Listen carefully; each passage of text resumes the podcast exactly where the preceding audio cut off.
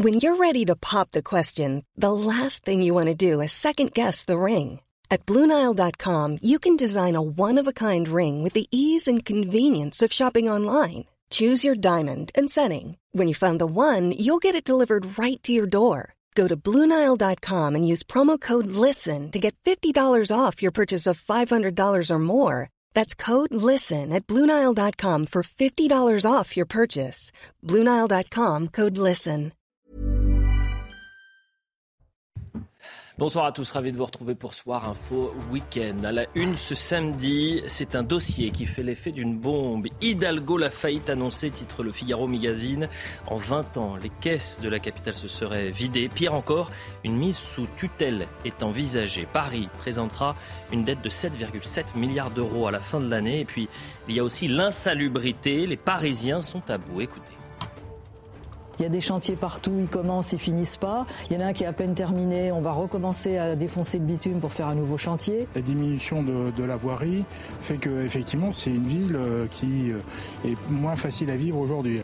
À la une de l'actualité également, le gouvernement entend venir à bout de la violence dans les transports en commun. Le timing, il est serré à l'approche de la Coupe du Monde de rugby et des JO et le défi immense quand on voit le nombre de faits de délinquance dans les métros, les bus, les tramways. Au cœur de ce réacteur insécuritaire, l'île de France et les auteurs sont majoritairement des étrangers on constate qu'il y a des véritables filières issues notamment de l'Afrique du Nord ou subsaharienne qui organisent finalement des réseaux de passeurs pour pouvoir permettre notamment à ces mineurs étrangers isolés ou ceux qui prétendent l'être de pouvoir accéder au territoire national et d'aller dans ces secteurs très touristiques où ils agressent violemment des victimes. Enfin, faut-il réintégrer les soignants non vaccinés? La question a mis le feu à l'Assemblée nationale jeudi. Invective, menace, suspension de séance, un débat politique. Mais qu'en pensent les scientifiques? Reportage à suivre dans cette édition. Ça fait un an que j'ai pas le droit d'exercer mon métier. Ça fait un an que j'ai aucune source de revenus pour ma famille. Euh, voilà, ça c'est la réalité des choses. Voilà le point pour, euh, sur l'information. Dans un instant, avec Mathieu Devez, je vous présente les invités juste après. La France, première équipe qualifiée pour les huitièmes de finale de la Coupe du Monde de football au Qatar. Les Bleus peuvent remercier Kylian Mbappé, auteur d'un doublé ce soir contre le Danemark. Une victoire 2 buts à 1. Le premier est inscrit à l'heure de jeu sur une passe de Théo Hernandez. Mais 7 minutes plus tard, le Danemark revient dans le match suite à un corner. Christensen jaillit devant Rabiot pour marquer d'une tête puissante. Le talent des Bleus va faire la différence. Griezmann centre pour Mbappé qui marque à bout portant. C'est son 31e but avec l'équipe de France. Il égale Zinedine Zidane. Un mort et une dizaine de disparus après un glissement de terrain sur l'île d'Ischia en Italie. Au petit matin, une vague de boue et de débris a dévasté le nord de l'île, submergeant au moins une maison et emportant des voitures vers la mer. La première victime est une femme dont le corps a été retrouvé par les secouristes. Des militants d'attaque bloquent des casiers Amazon, emblème selon eux de la surconsommation. L'organisation altermondialiste dénonce le Black Friday, le jour de l'année au cours duquel l'impact environnemental, social et économique de la société de consommation est le plus emblématique et préoccupant. Voilà pour le point sur l'information. Je vous présente les invités. Euh, Pierre Gentillet, bonsoir. Bonsoir. Merci d'être avec nous, maître. Et Michael Sadoun, merci d'être avec nous. Vous êtes chroniqueur et consultant. Bonsoir, Michael. Et puis à côté de vous, euh, se joindra dans un instant Céline Hervieux, secrétaire nationale du Parti socialiste. Avant euh, de parler d'Anne Hidalgo, vous avez entendu euh, dans les grands titres, parce que effectivement, il y a un dossier bouillant dans les colonnes du Figaro Magazine. Parlons d'Éric Zemmour pour commencer. pourquoi Éric Zemmour? Parce que justement, encore et toujours le Figaro Magazine, a titré cette semaine Qui pour sauver la droite? Il y a une photo très intéressante. Vous avez Aurélien Pradier, Éric Ciotti, Bruno Retailleau, Laurent Wauquiez, Édouard Philippe et Eric Zemmour. Certains disent d'ailleurs que ça manque un, que des hommes, ça manque un peu de femmes bien évidemment, mais surtout euh, ça manque aussi peut-être euh, d'une euh, responsable politique qui était au second tour de la présidentielle, à savoir Marine Le Pen. Mais passons. le sujet, c'est Eric Zemmour et cette tribune qu'il a publiée dans les colonnes du, Figaro Mag, avec en titre L'union des droites est la seule issue. Et voilà ce qu'il dit. Malin Eric Ciotti, il reprend mes mots, mes propos, et gagne sa place au second tour de la primaire en annonçant qu'il voterait pour moi contre Macron. Il m'avouera au téléphone. J'ai fait toute ma campagne sur ton nous. Nicolas Sarkozy euh, me l'a dit lors de notre déjeuner, les LR sont condamnés, ils n'ont pas d'avenir, leur destin est de finir écartelé entre Macron et toi. Et enfin, partout en Europe, en Suède, en Italie et même en Israël, c'est l'union des droites qui gagne les élections. Seule la France refuse cette évidence. Georgia Meloni a fait 4% en 2018. Elle gouverne aujourd'hui. En France, chacun pense gagner seul, alors que cela fait déjà trois présidentielles que nous perdons. Alors je vais vous poser une question. Est-ce que aujourd'hui euh, c'est la solution, l'union des droites? Est-ce qu'Éric Zemmour a raison? Mais dans Et on salue Céline Hervieux, bien sûr. Bonsoir Céline, secrétaire nationale du Parti socialiste. Mais dans, dans l'idéal, euh, pour, euh, pour la droite ou pour ce que certains appelleront le candidat national, c'est une évidence. Le problème, si vous voulez, c'est qu'il y a des, des il y a des, des, facteurs bloquants à l'intérieur même des partis politiques. Prenons LR, par exemple. Hmm. LR, même si LR aujourd'hui ne pèse plus que euh, moins de 5% à la présidentielle et 60, euh, 60 euh, députés, LR ne veut toujours pas briser ce que la gauche a baptisé le cordon sanitaire. et de l'autre côté, vous avez le Rassemblement national et Éric Zemmour qui se sont livrés une guerre j'allais presque dire fratricide, parce qu'au fond, ils sont d'accord à 90% surtout. Euh, et, et j'ai pas l'impression que cette guerre soit complètement terminée, mmh. ne serait-ce que parce que voilà, ils continuent encore à s'attaquer et on ne sait pas ce qui va se passer pour les élections européennes. Tout le monde le fait en Europe, sauf la France. Le constat, oui, mais. tout le monde le fait en Europe, sauf la France. Eh oui, mais la différence, c'est que moi, je pense qu'Éric Zemmour euh, a raison de faire ce constat pour ailleurs. En France, je pense que l'alliance ne peut pas tellement se faire par les partis, elle se fera forcément par les électeurs de droite. C'est ce que Nicolas Sarkozy avait réussi à faire. Mais il y a deux conditions pour l'union des droites.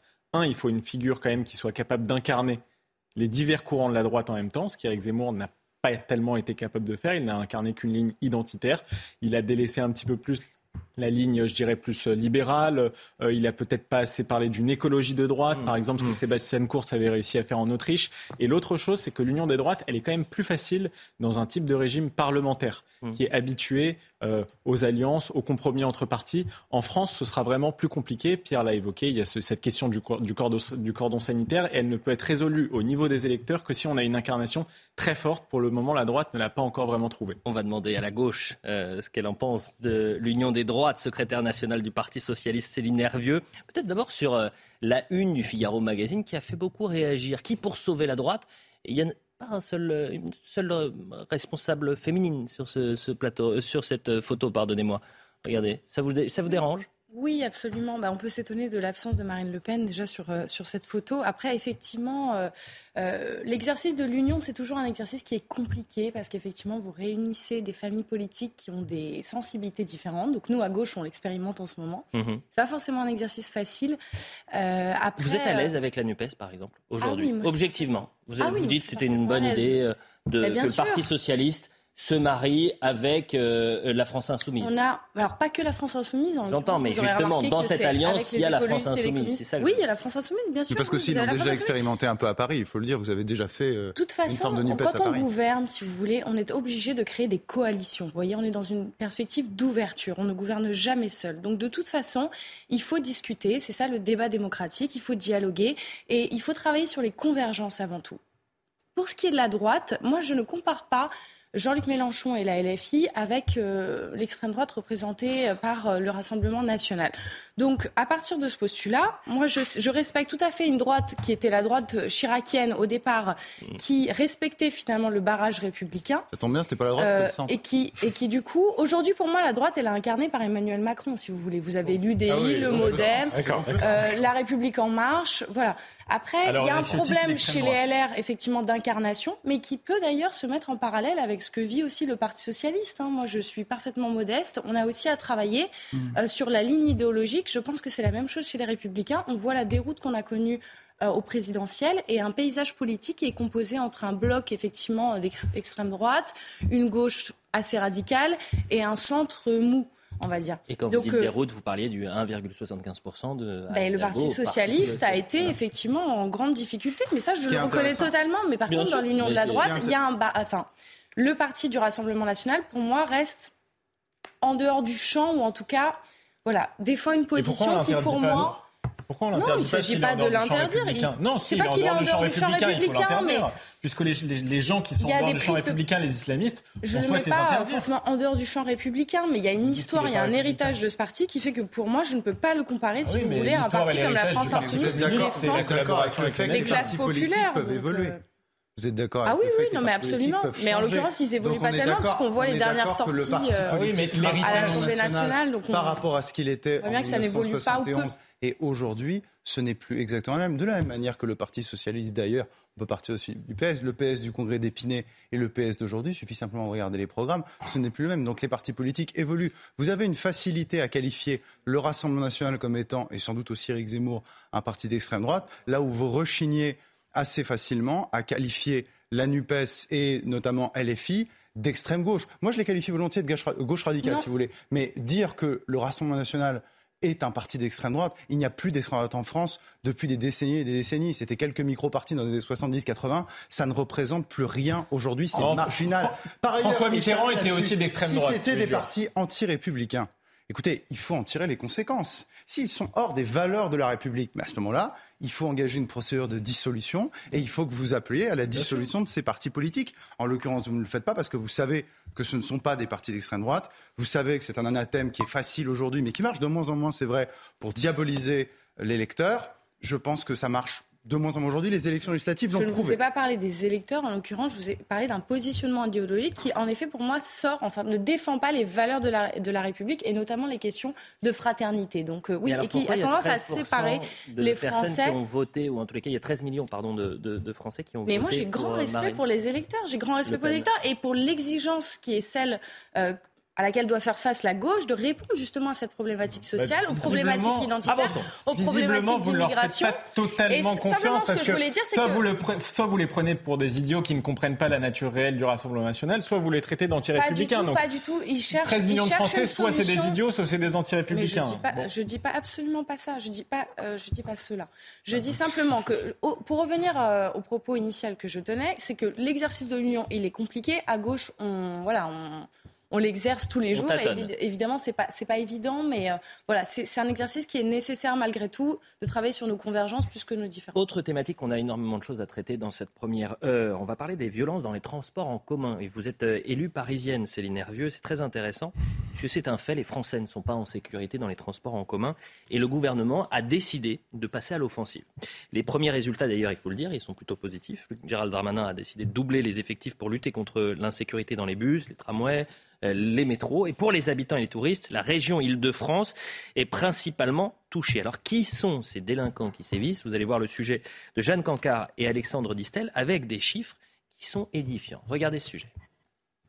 Messieurs, dames, nous annonce la présence de pickpockets à bord des et faire attention à vos effets personnels. Merci. Dans le métro parisien, les usagers sont habitués à ces avertissements devenus quotidiens particulièrement ici à la station Trocadéro qui est l'une des plus prisées par les touristes, mais aussi par les délinquants. C'est dommage qu'on s'habitue, mais je fais toujours très très attention. Et toujours un sac fermé que je tiens contre moi. D'après les chiffres du ministère de l'Intérieur ces derniers mois dans les transports en commun en Ile-de-France, le nombre de vols avec violence a baissé de 27% et le nombre d'agressions de 21%. Mais ce phénomène semble pourtant impossible à endiguer face à une délinquance étrangère bien implantée au fur et à mesure des interpellations et des investigations, on constate qu'il y a des véritables filières issues notamment de l'Afrique du Nord ou subsaharienne qui organisent finalement des réseaux de passeurs pour pouvoir permettre notamment à ces mineurs étrangers isolés ou ceux qui prétendent l'aide de pouvoir accéder au territoire national et d'aller dans ces secteurs très touristiques où ils agressent violemment des victimes pour voler des colliers, des téléphones portables, des sacs à main, des objets de valeur. Dans les transports en commun en Ile-de-France, 93% des mises en cause pour des vols sans violence sont identifiés comme étrangers. Pour les vols avec violence, ils sont plus de 80%. Parmi eux, certains font déjà l'objet d'une obligation de quitter le territoire français.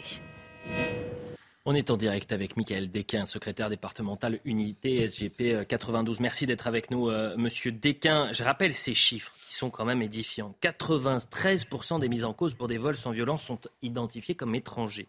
Pour les vols avec violence, ils sont plus de 80%. Et parmi eux, certains font l'objet d'une obligation de quitter le territoire français. Euh, quel regard vous portez sur ces chiffres-là, euh, Michael Desquin Est-ce que finalement, euh, on voit là toute l'impuissance qu'ont les forces de l'ordre à intervenir C'est-à-dire qu'ils vont peut-être interpeller des gens, mais à chaque fois, ils vont les revoir le lendemain, le surlendemain dans les transports en commun? Alors ça, c'est un problème bien particulier hein, euh, auquel euh, bah, l'ensemble de mes collègues et pas uniquement euh, au niveau des, transports en commun sont confrontés quotidiennement. moi, j'aimerais simplement rappeler quelques chiffres, hein, puisqu'on a eu la visite du ministre de l'Intérieur le, 24 à la gare de l'Est qui a fait des, annonces que vous avez évoquées, et donc le, doublement des effectifs sur le, la sécurisation des transports en commun sur l'île de France.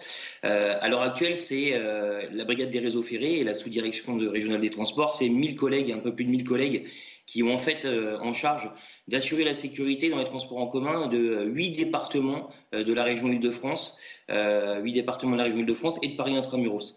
Donc 1000 effectifs, un peu plus de 1000 effectifs, ça peut paraître gros à l'annonce, mais c'est tellement dérisoire quand on voit la couverture et le champ d'action sur lequel mes collègues sont amenés à intervenir. Oui, c'est entendu. C'est une aiguille dans une botte de, foin sécuritaire, en quelque sorte. On va peut-être faire un premier tour de table. Quel regard vous portez sur ce sujet? Et évidemment, Céline Nervieux, je serai très attentif à, votre réaction parce que vous êtes élue parisienne. Il faut rappeler, par exemple, qu'en Ile-de-France, les transports en commun, la sécurité dans les transports, c'est géré par la région. Hein. C'est pas géré mm, par mm. Euh, la mairie. On parlera d'Anne Hidalgo un peu plus tard. Euh, c'est co-dirigé, c'est-à-dire il y a aussi, euh, aussi l'État évidemment qui intervient. Ça a été rappelé, c'est une direction qui dépend directement du ministère de l'Intérieur. Maintenant, s'agissant effectivement de ces chiffres, euh, c'est-à-dire ces 93% de mise en cause qui sont des personnes étrangères, mhm. en réalité, ils ne viennent alors euh, dans une dimension plus importante, euh, qu'appuyer quelque chose qu'on savait déjà, c'est-à-dire la surreprésentation des personnes de nationalité étrangère dans la délinquance. Et ici, au cas particulier, en Ile-de-France, moi je me souviens les chiffres de Gérald Darmanin, donc du ministre de l'Intérieur, du ministère de l'Intérieur sur Paris, 48% des délits commis par des étrangers. Donc en fait, on voit bien que c'est quelque chose qui ne peut pas être géré parce qu'on parle de compétences, justement, ça ne peut même pas être géré au niveau du département, au niveau de la région. En réalité, c'est l'État qui doit, vis-à-vis de sa politique migratoire, faire demi-tour à 180 degrés. Puisque quand on a, pardon, c'est pas 10, c'est pas 20, c'est pas 30, c'est 93%, pardon, oui, c'est ça, 93% des vols sans violence et 80% des vols avec violence commis par des étrangers. Donc, et si on ne change pas complètement de politique migratoire, ça ne servira à rien. Hmm. Voilà. Vous pouvez rajouter, selon vous, tous les, toutes les forces de l'ordre sur le terrain. Euh, il y a aussi un problème migratoire, selon vous. Et il y a un problème, je termine en un mot, il y a un problème migratoire d'exécution des OQTF. Je rappelle que 9 sur 10 ne sont pas exécutés. Et puis aussi, excellent, parce que là, on parle d'un délit quand même. Le délit doit être puni en France. Je vous rappelle qu'on euh, on a un problème de surpopulation carcérale, on a un problème en matière de laxisme judiciaire, on l'a suffisamment rappelé. Donc, donc tout ça, en fait, est un sujet national. Euh, Céline Nervieux, j'ai l'impression que c'est la fin d'un tabou, c'est-à-dire que euh, ces dernières années, on ne pouvait absolument pas, qu'on soit euh, responsable politique, qu'on soit même journaliste, faire des sujets sur ce lien qu'on peut faire factuellement entre une partie de l'immigration, je dis bien une partie, et la délinquance. Et quand ces chiffres aujourd'hui, c'est factuel. Donc qu'est-ce qu'on fait? Alors, ce qu'il faut rappeler quand même, c'est que moi j'ai regardé un petit peu les chiffres. Alors, ce pas des chiffres très récents, ça date de 2019. On a à peu près 145 000 vols qui ont été euh, dénoncés dans les transports en commun euh, mmh. en région Île-de-France. On a plus de 90% de ces vols qui sont commis sans violence. Ça, c'est la première chose que je voulais dire. Deuxième chose, euh, ça m'intéresse. Ça m'intéresse assez peu de, savoir en fait quelle, quelle, est la nationalité des, de savoir s'ils sont étrangers en ou pas en fait les, les, ceux qui commettent en fait ces différents vols. La question, je pense qu'on doit se poser, c'est comment on garantit la sécurité pour l'ensemble des voyageurs qui un, utilisent un mot sur les mots. en commun. Pourquoi vous niez un lien Parce que c'est pas le, c'est pas si ces gens ne sont pas là, ils ne commettent pas le délit. Alors c'est vrai qu'il y a des trafics et qu'il y a des réseaux effectivement de, de de voleurs qui sont organisés peut-être depuis l'étranger et qui envoient et qui parfois même euh, les, voleurs sont aussi victimes hein, des trafics des réseaux. On l'a vu notamment avec la problématique des Roms dans les transports. Euh, avec des très jeunes femmes, hein, des mineurs qui étaient envoyés parce qu'on sait euh, que quand ils sont arrêtés, ils sont probablement relâchés, donc ils sont d'une certaine manière manipulés et qui sont dans des situations de, de, maltraitance, hein, enfin de, réseaux pris à partie par des réseaux qu'il faut démanteler. Donc ça, je le reconnais volontiers. Après, la question de savoir si ce sont des étrangers ou de nationalité française, c'est pas vraiment mon sujet. Mon sujet, c'est de savoir qu'est-ce qu'on fait aujourd'hui, comment on renforce en fait la sécurité dans les transports en commun. C'est un enjeu majeur, c'est un enjeu majeur, notamment pour les femmes, mhm. hein, qui sont victimes, notamment euh, peut-être. Euh, parfois d'attouchements, euh, de comportements des étrangers, hein. qui, sont, euh, qui sont tout à fait inacceptables. Donc ça, c'est une véritable problématique. Comme vous l'avez dit, c'est la région euh, qui est en charge. Donc il me semble quand même que les effectifs de sécurité ont augmenté aujourd'hui. Je pense qu'on doit collectivement travailler sur les bonnes pratiques pour à la fois les usagers et renforcer en fait les systèmes de sécurité, que ce soit les, le système de vidéosurveillance, que ce soit hmm. la présence physique d'agents de sécurité. Mais la question de savoir s'ils sont étrangers ou pas, si vous voulez, c'est pas c'est pas vraiment le sujet. Pardonnez-moi, enfin c'est pas votre sujet. Mais euh, pour le coup, ça peut être le sujet de beaucoup de Français. Et pourquoi je vous dis ça? Parce que si, est-ce que ces étrangers qui sont délinquants, on est d'accord, qui commettent des délits, donc qui sont délinquants, qui euh, peuvent voler en frappant ou non, en violentant des personnes euh, sur notre territoire, est-ce qu'il y a un sens à ce qu'ils restent sur ce territoire-là? Est-ce que la délinquance étrangère a un sens à rester sur notre sol C'est ça la question. C'est pour ça que c'est finalement le, un, élément qui est essentiel, puisque 93% des, des, vols sans violence et 80% de ces vols avec violence dans les transports en commun sont commis par des étrangers. C'est pour ça qu'on se pose la question.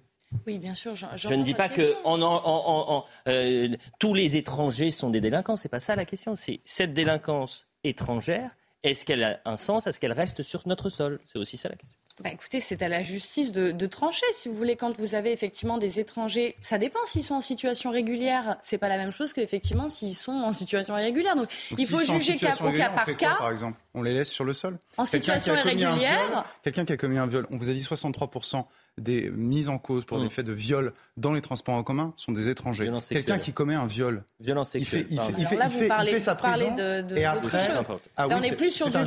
Là, on est sur un crime. Oui, bah non, un crime. Oui, mais là, on parle de la surprésentation de la délinquance. Et on peut parler aussi. Oui, bah, c'est 63 C'est 63. Qu'est-ce qu'on fait? Qu'est-ce qu'on fait? Ça veut dire quoi? Cette personne purge sa peine en prison en France, très bien. Et après, on ne l'exécute pas? On n'exécute pas, pardonnez-moi, l'obligation de quitter le territoire français? Mais si, mais je bon, vous alors, jamais dit qu'il ne fallait pas exécuter les OQTF quand c'était nécessaire, bien entendu. Vous voyez bien qu'il y a une question migratoire à laquelle il faut répondre et pas dire simplement euh, peu importe leur nationalité. C'est pas le sujet. Bon, avançons un tout petit peu. Je vais vous faire réagir, Michael Sadoun, puisque Gérald Darmanin, lui, son projet, c'est zéro délinquance. Euh, c'est un, un, projet qui est d'ailleurs un peu euh, peut-être naïf, disons, un projet zéro délinquance dans les transports en commun pendant la Coupe du Monde de rugby et les Jeux Olympiques. Écoutez-le. Nous avons décidé, et en prévision de la Coupe du Monde de rugby et des Jeux Olympiques, euh, de multiplier par plus de deux l'effort du nombre de personnes, de policiers, de gendarmes que l'on mettra dans les transports. Ça passe par 200 policiers de plus spécifiques euh, de lutte contre les incivilités et l'insécurité dans les transports en commun à Paris. C'est un effort évidemment euh, sans précédent et euh, ça passe par, euh, en province, la création de nombreux services spécialisés dans les transports. Notre but, c'est évidemment de, continuer à rassurer euh, les Françaises et, les Français. Michael Desquin, je rappelle que vous êtes secrétaire départemental unité SGP 92, vous qui êtes un homme de terrain. Lorsqu'on vous présente un objectif zéro délinquance pour les Jeux Olympiques et la Coupe du Monde de rugby, on répond quoi? Banco, c'est possible Ou non, mais attendez, arrêtez de rêver, c'est injouable qu'on arrive à éradiquer complètement la délinquance dans les transports en commun ben, euh, moi, ce qui m'interpelle un petit peu, c'est euh, ces effets d'annonce hein, qui sont toujours en lien avec. Euh, bah là, on a la vision des JO qui arrive à grands pas pour 2024, l'année prochaine la, Coupe du Monde de rugby. Donc on est on est dans ces annonces pour essayer un petit peu de, se donner une bonne image. Sauf que ben, nous, on est confronté, comme vous l'avez dit, à la réalité du terrain. Et la réalité du terrain, c'est qu'entre les annonces qui sont faites et la possibilité de doter les services d'effectifs formés, il se passe un certain temps et il se passe plusieurs mois, voire des années. Donc euh, d'annoncer comme ça un doublement des effectifs. Alors d'un côté, on annonce un doublement des effectifs pour les transports en commun, la sécurisation des transports en commun, et de l'autre côté, là, j'ai entendu 200 effectifs euh, sur la région Île-de-France. Il faut savoir que euh, à l'heure actuelle, je vous disais tout à l'heure, hein, on est à un peu plus de 1000 collègues sur la, la, sous-direction régionale des transports. il y a, avant 2012, on était à peu près 1200. C'est-à-dire qu'en fait, on atteindra à peine le, seuil qui était, euh, qui hmm. était celui de, 2012. Entre 2012 et 2019, c'est moins 350 effectifs sur toute cette sous-direction. On a très clairement eu euh, un préfet de police pendant trois ans, hein, euh, idéalement, l'ancien préfet de police, qui, n'avait pas fait de, la sécurisation des transports en commun sa priorité. Bah, c'est ce que disait Gérald Darmanin, c'est-à-dire qu'il y avait aussi une menace, peut-être une autre menace, une menace terroriste, où tous les regards étaient portés sur cette menace terroriste, et qu'aujourd'hui on essaye de rééquilibrer et la menace terroriste et l'insécurité pour les Français, la menace du quotidien. Le, problème, c'est qu'on le rappelle assez régulièrement, euh, la sécurité et euh, la sécurité sur le territoire, en fait, ça peut pas être une variable d'ajustement. Il faut, il faut une constance et, on ne peut pas comme ça déshabiller certaines unités ou certains services pour euh, bah, doter quelque chose qui est priorisé. Il faut une constance et il faut que qu'on puisse éviter ces années noires entre guillemets qu'on a vécues ces dernières années où bah, très clairement il y avait très peu d'effectifs formés qui sortaient des écoles de police. Merci, cher Michael Dequin, secrétaire départemental unité GP Police. La publicité, on revient dans un instant. Céline Nervieux, on va parler de, euh, de Paris. Euh, la faillite annoncée, c'est ce que titre le Figaro Magazine. Vous avez lu l'article euh, ce week-end? Oui, oui, j'ai lu l'article. Alors, Paris en faillite ce que j'en pense. Paris en faillite ou pas? Absolument pas. Mise sous tutelle, c'est possible? Caricature, non, mais Jamais? pas du tout, pas du tout. Faites attention parce qu'après il y aura comme dans le foot, hein, le, VAR. Non, non, non. On pourra ressortir. Donc Paris ne sera jamais mis sous tutelle. Par contre, l'État doit être au rendez-vous pour soutenir les collectivités ah. et ce pas uniquement à Paris, pas uniquement à Paris. Pas de mise sous tutelle. Non, pas de mise sous tutelle. Écoutez, euh, pas d'augmentation, pas d'augmentation des taxes, pas d'augmentation des taxes. On a gardé notre notation qui est très bonne, qui est de, qui est d'un triple A, euh, donc euh, ça fonctionne, ça fonctionne très bien. Bon, on en parle juste après la publicité. On parlera des, des soignants aussi. Est-ce qu'il faut réintégrer les soignants non vaccinés? À tout de suite pour la suite de Soir Info Week-end. Bientôt 21h30 sur CNews, la suite de, Soir Info Week-end, toujours avec Pierre Gentillet, Céline Nervieux, secrétaire national du Parti Socialiste, et Michael Sadoun. Le point sur l'information, et on va parler d'Anne Hidalgo, la faillite annoncée, titre Le Figaro. On en parle juste après. Le point sur l'information avec Mathieu Devez. Une sécurité renforcée pour le marché de Noël de Strasbourg. Plus de 400 gendarmes mobiles, 50 militaires de l'opération Sentinelle et plusieurs centaines de policiers et de pompiers seront mobilisés. Au total, 2 500 000 visiteurs sont attendus cette année sur les 30 jours que compte l'événement. Deux enfants de 6 et 9 ans sont morts dans l'incendie d'un immeuble à Honnay-le-Château, c'est en Aveyron. Le feu a pris au premier étage. Les habitants de l'immeuble et de ses alentours ont été évacués en raison des fumées et une enquête a été ouverte pour connaître les causes de l'incendie. Enfin, l'Ukraine commémore l'un des épisodes les plus sombres de son histoire, les 90 ans de l'Holodomor, extermination par la faim.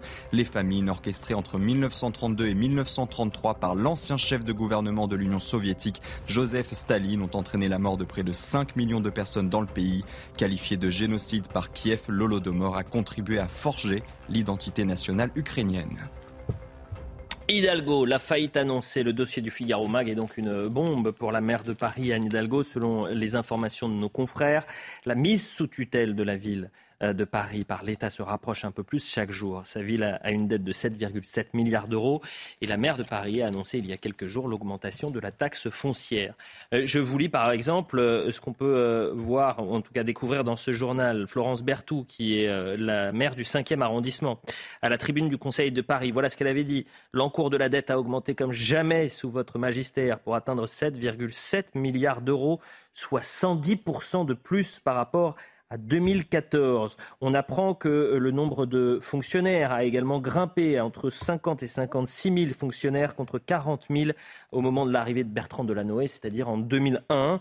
Euh, autre information, il faut se rappeler que la dette était de 0 euros à l'arrivée de Bertrand Delanoë et que la ville possédait une réserve de trésorerie de plusieurs centaines de millions d'euros. Ça, c'est pour la situation financière. Et puis aussi, on y reviendra plus tard, mais c'est l'insalubrité. Les Français qui et les Parisiens qui n'en peuvent plus de voir euh, Paris qui n'est pas propre avec euh, des poubelles dans les rues, avec euh, cette prolifération des rats. C'est un reportage qu'on avait fait cette semaine sur CNews.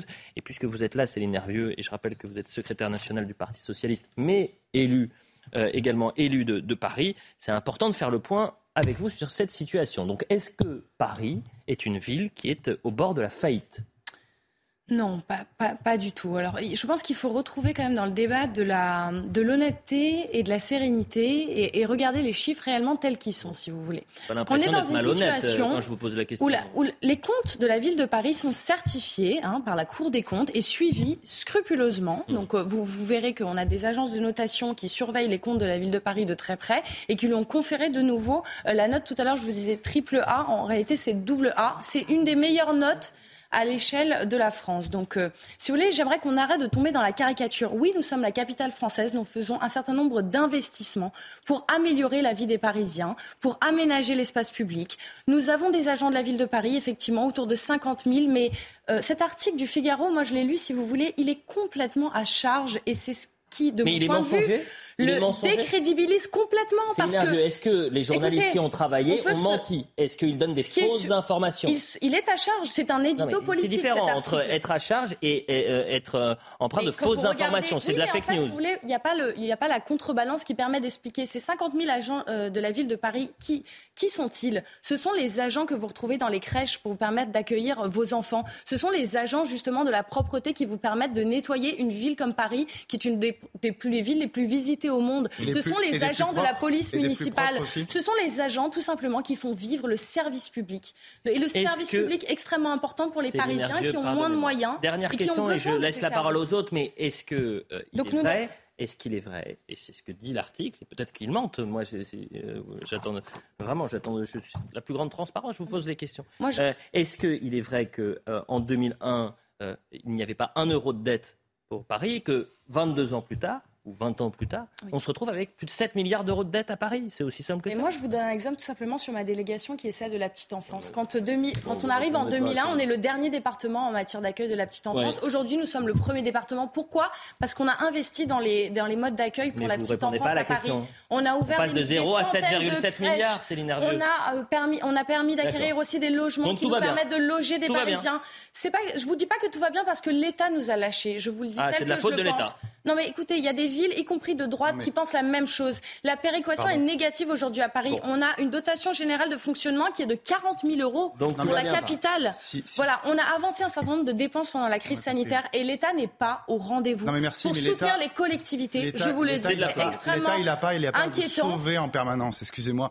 Non mais écoutez, euh, les, villes, ce sont nous qui faisons les transformations en termes de transport, en termes de logement. La catastrophe financière de Madame Nous sommes en première ligne. Monsieur Delanoë, depuis 2001, les chiffres parlent. Vous n'aviez pas de dette, vous les socialistes. Au moment où vous avez pris la ville de Paris, vous terminez avec 7,7 milliards de dettes. Vous pouvez nous dire les actifs de la ville de Paris ont augmenté Personne n'est dupe. C'est le marché de l'immobilier qui a augmenté et qui naturellement a fait augmenter la valeur. Nous avons acquis un certain nombre de logements pour permettre de loger de la classe moyenne justement à Paris. Les gens qui ont du mal précisément à accéder à la crèche entendront ça d'une oreille assez particulière. Et puis pardon, vous dites, vous dites Paris est une ville qui rayonne. Elle rayonne, mais elle rayonne avant tout par sa saleté. Tous les Parisiens qui nous entendent constatent que tous les jours, nous ne pouvons pas faire trois rues sans avoir des travaux, sans avoir des rats, sans avoir de la saleté. Nous vous demandons deux choses. Une ville bien gérée et une ville propre. Pas une ville queer, pas une ville avec des aménagements comme on les voit à place du Panthéon. Si je puis me permettre. je termine en un mot. Qui sont une dépense qui n'est pas justifiée. Et pardonnez-moi, quand on a 7,7 milliards de dettes, on ne donne pas 100 000 euros de subvention. Est-ce qu'on peut parler aussi de l'insécurité? Votre bilan est, à On est très plaît, est-ce qu'on peut pas... Non, excusez-moi, j'ai pas parlé jusqu'à maintenant, donc je vais essayer d'en caser. Je vais essayer d'en caser une. Merci beaucoup.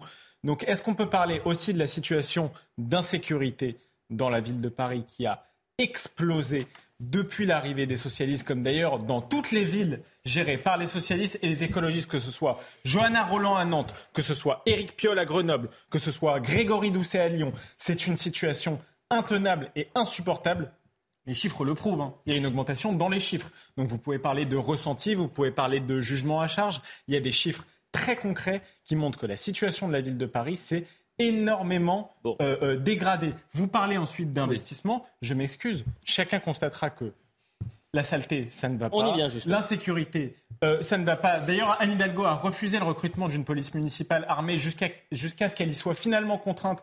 Mais non, pas du tout. La police municipale n'est bah, pas armée à Paris, donc renseignez-vous. Elle, voilà, elle a été contrainte à créer une police municipale. À la base, elle était contre. Elle a été créée en 2021 et la première promotion est beaucoup moins importante que ce qui était prévu parce que les investissements n'ont pas été suffisants dans la formation et que les jobs ne sont pas Renseignez-vous sur les sujets vous et cessez d'être dans la caricature. Les Parisiens le savent, les Parisiens jugeront. Anne Hidalgo a été réélue bah, largement on y vient, Céline Attendez, stop, on y vient. Les Parisiens jugeront. Vous avez entièrement raison, puisqu'elle a été réélue et c'est un fait. En revanche, pendant la présidentielle, les Parisiens ont jugé, puisqu'Anne Hidalgo a recueilli à Paris 23 000 personnes ont voté pour elle, 23 000 seulement. À titre de comparaison, c'est 380 000 pour Emmanuel Macron. Donc les Parisiens, au lieu de voter pour leur maire à la présidentielle et considérer que Anne Hidalgo avait euh, la capacité, parce que ça a été une grande maire de Paris, de devenir une grande présidente de la République. Exemple, Jacques Chirac. Eh bien, les Parisiens ont dit non. Bah si, c'est un fait. Mais l'insalubrité. Ah, ah, non, mais vous êtes en train de me dire, vous êtes en train de me dire que les Parisiens ont voté pour euh, Anne Hidalgo. Monsieur euh, Deval, vous, vous comprenez parfaitement la logique du vote utile à élection présidentielle, tant pis pour qui n'est pas du tout la même qu'un scrutin municipal. Je vous dis juste que c'est peut-être une, une petite couleur. Mais sur l'insalubrité, c'était un sujet qui a été fait cette semaine.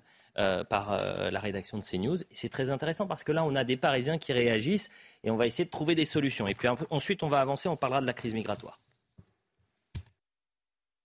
Alors que pour un certain nombre de Parisiens, les conditions de vie dans la capitale se dégradent, il y a un chiffre que les propriétaires ont bien en tête, plus 52%. C'est la hausse de la taxe foncière annoncée par Anne Hidalgo pour 2023 et qui passe mal pour Isabelle, propriétaire dans le 15e arrondissement. Il y a des chantiers partout, ils commencent, ils finissent pas. Il y en a un qui est à peine terminé, on va recommencer à défoncer le bitume pour faire un nouveau chantier. La propreté, on voit plus personne qui balaye, plus personne qui ramasse les poubelles. Enfin, il y a une dégradation rapide. Je dirais que la dégradation, elle est aussi rapide que les impôts augmentent. Même critique pour Christian, propriétaire dans le 16e arrondissement de la capitale. Trottinettes, les vélos, euh, la diminution de, la voirie fait que effectivement c'est une ville euh, qui euh, est moins facile à vivre aujourd'hui. Alors si elle devient en plus financièrement difficile à vivre, ça va faire beaucoup beaucoup à la fin de la journée. Cette hausse s'ajoute à l'inflation alors que les prix du quotidien à Paris sont déjà très élevés. Selon la mairie de Paris, la hausse de la taxe foncière était inévitable face à la suppression de la taxe d'habitation et deux années de difficultés économiques depuis la crise du Covid. Est-ce qu'il y a un problème avec la propreté à Paris, dans les rues de Paris Céline Hervieux il y a un enjeu de propreté dans toutes les grandes villes du monde. Vous savez, c'est une ville qui est traversée euh, par de nombreux touristes. Euh, nous, on avait pour habitude de dire, d'un côté, on doit investir massivement, effectivement, dans de meilleurs équipements pour les agents de la propreté. Ça, c'est la première chose. Et des ressources humaines. Hein. Bien sûr. Deuxième chose, c'est peut-être qu'on peut se questionner quand même sur la question des incivilités et de la façon dont on traite aussi notre ville et les espaces publics. Mmh. Vous voyez, parce que c'est certainement pas Anne Hidalgo qui va déposer les ordures ou qui dépose des encombrants sans les signaler. On a développé des dispositifs comme dans ma rue par exemple, qui est une application qui fonctionne très bien, où les Parisiens mm. peuvent signaler au service quand il y a effectivement soit des encombrants, soit une situation euh, d'insalubrité euh, sur l'espace public qui ne convient pas, et tout de suite les services interviennent. Donc on a donné beaucoup de moyens à cette application, et puis on a renforcé euh, les, le matériel qui est destiné aux agents de la propreté. Mais effectivement, je ne vais pas vous dire que ce n'est pas un défi, mais je pense que tout à chacun doit, doit réagir. Moi, je vois par exemple, je fais des collectes de déchets dans mon arrondissement, dans le 6e arrondissement, sur les mégots par exemple exemple, je veux dire, c'est encore incroyable de voir les gens qui jettent comme ça leurs mégots, des gens qui déjeunent par exemple en extérieur, qui laissent la nourriture. Donc oui, effectivement, quand il y a des crues de la Seine, eh bien, il y a une prolifération de, de rats, par exemple. Ça, c'est un vrai problème. On essaye de travailler sur des solutions. Toutes les grandes villes du monde sont confrontées à cette difficulté. Est-ce qu'il n'y a pas un problème aussi d'organisation de, de la gestion de la propreté au sens où ça doit être c'est une question de plus en plus déléguée à l'arrondissement. Absolument, vous avez raison. Et c'est pour ça qu'Anne Hidalgo l'a fait, justement. On a voté il y a quelques mois déjà maintenant une forme de déconcentration des services, notamment de la propreté, aux arrondissements. À la charge des arrondissements. Plus Intéressant, mais plus près, bon, espérons que ça soit efficace. Pour l'instant, ça prend du temps. C'est-à-dire qu'on ne voit pas la différence. Et quand on est parisien euh, ou francilien ou touriste, on se rend compte qu'il y, y, a un problème de... Bah, beaucoup d'améliorations. Et sur les travaux, je voudrais simplement dire qu'il y en a un tiers qui relève de la ville de Paris à proprement parler. Hein. Les deux tiers euh, restant, euh, c'est des, des, entreprises privées, en fait. Entreprises, c'est de la faute des entreprises privées. alors, alors, très court, juste quand même pour euh, rappeler un petit peu, nous remettre un peu dans la réalité. On a l'impression, en vous écoutant, que toutes les villes, toutes les grandes capitales du monde sont dans un état de saleté tel que Paris. Non, je vous invite à aller à Prague, je vous invite à aller à Varsovie, je vous invite à aller à Belgrade, Belgrade je vous invite à aller à Vienne. Vous verrez ce que c'est des rues propres, vous verrez ce que c'est des rues avec quasiment peu de mégots, parce qu'on a un travail qui est fait quotidiennement parce qu'on a un entretien, parce qu'on a des moyens qui sont mis tout à suffisants. vous êtes à la vous êtes aux responsabilités depuis 20 ans. Vous avez promis. Je me souviens d'ailleurs, c'était en 2000. c'était en 2001 l'âge 2001, c'est Delanoë, mais il me semble que Madame Hidalgo est aussi comptable, que euh, Monsieur Delanoë avait dit je veux à la fin de mon mandat une ville propre. Et à l'époque, il pensait peut-être qu'à un seul mandat.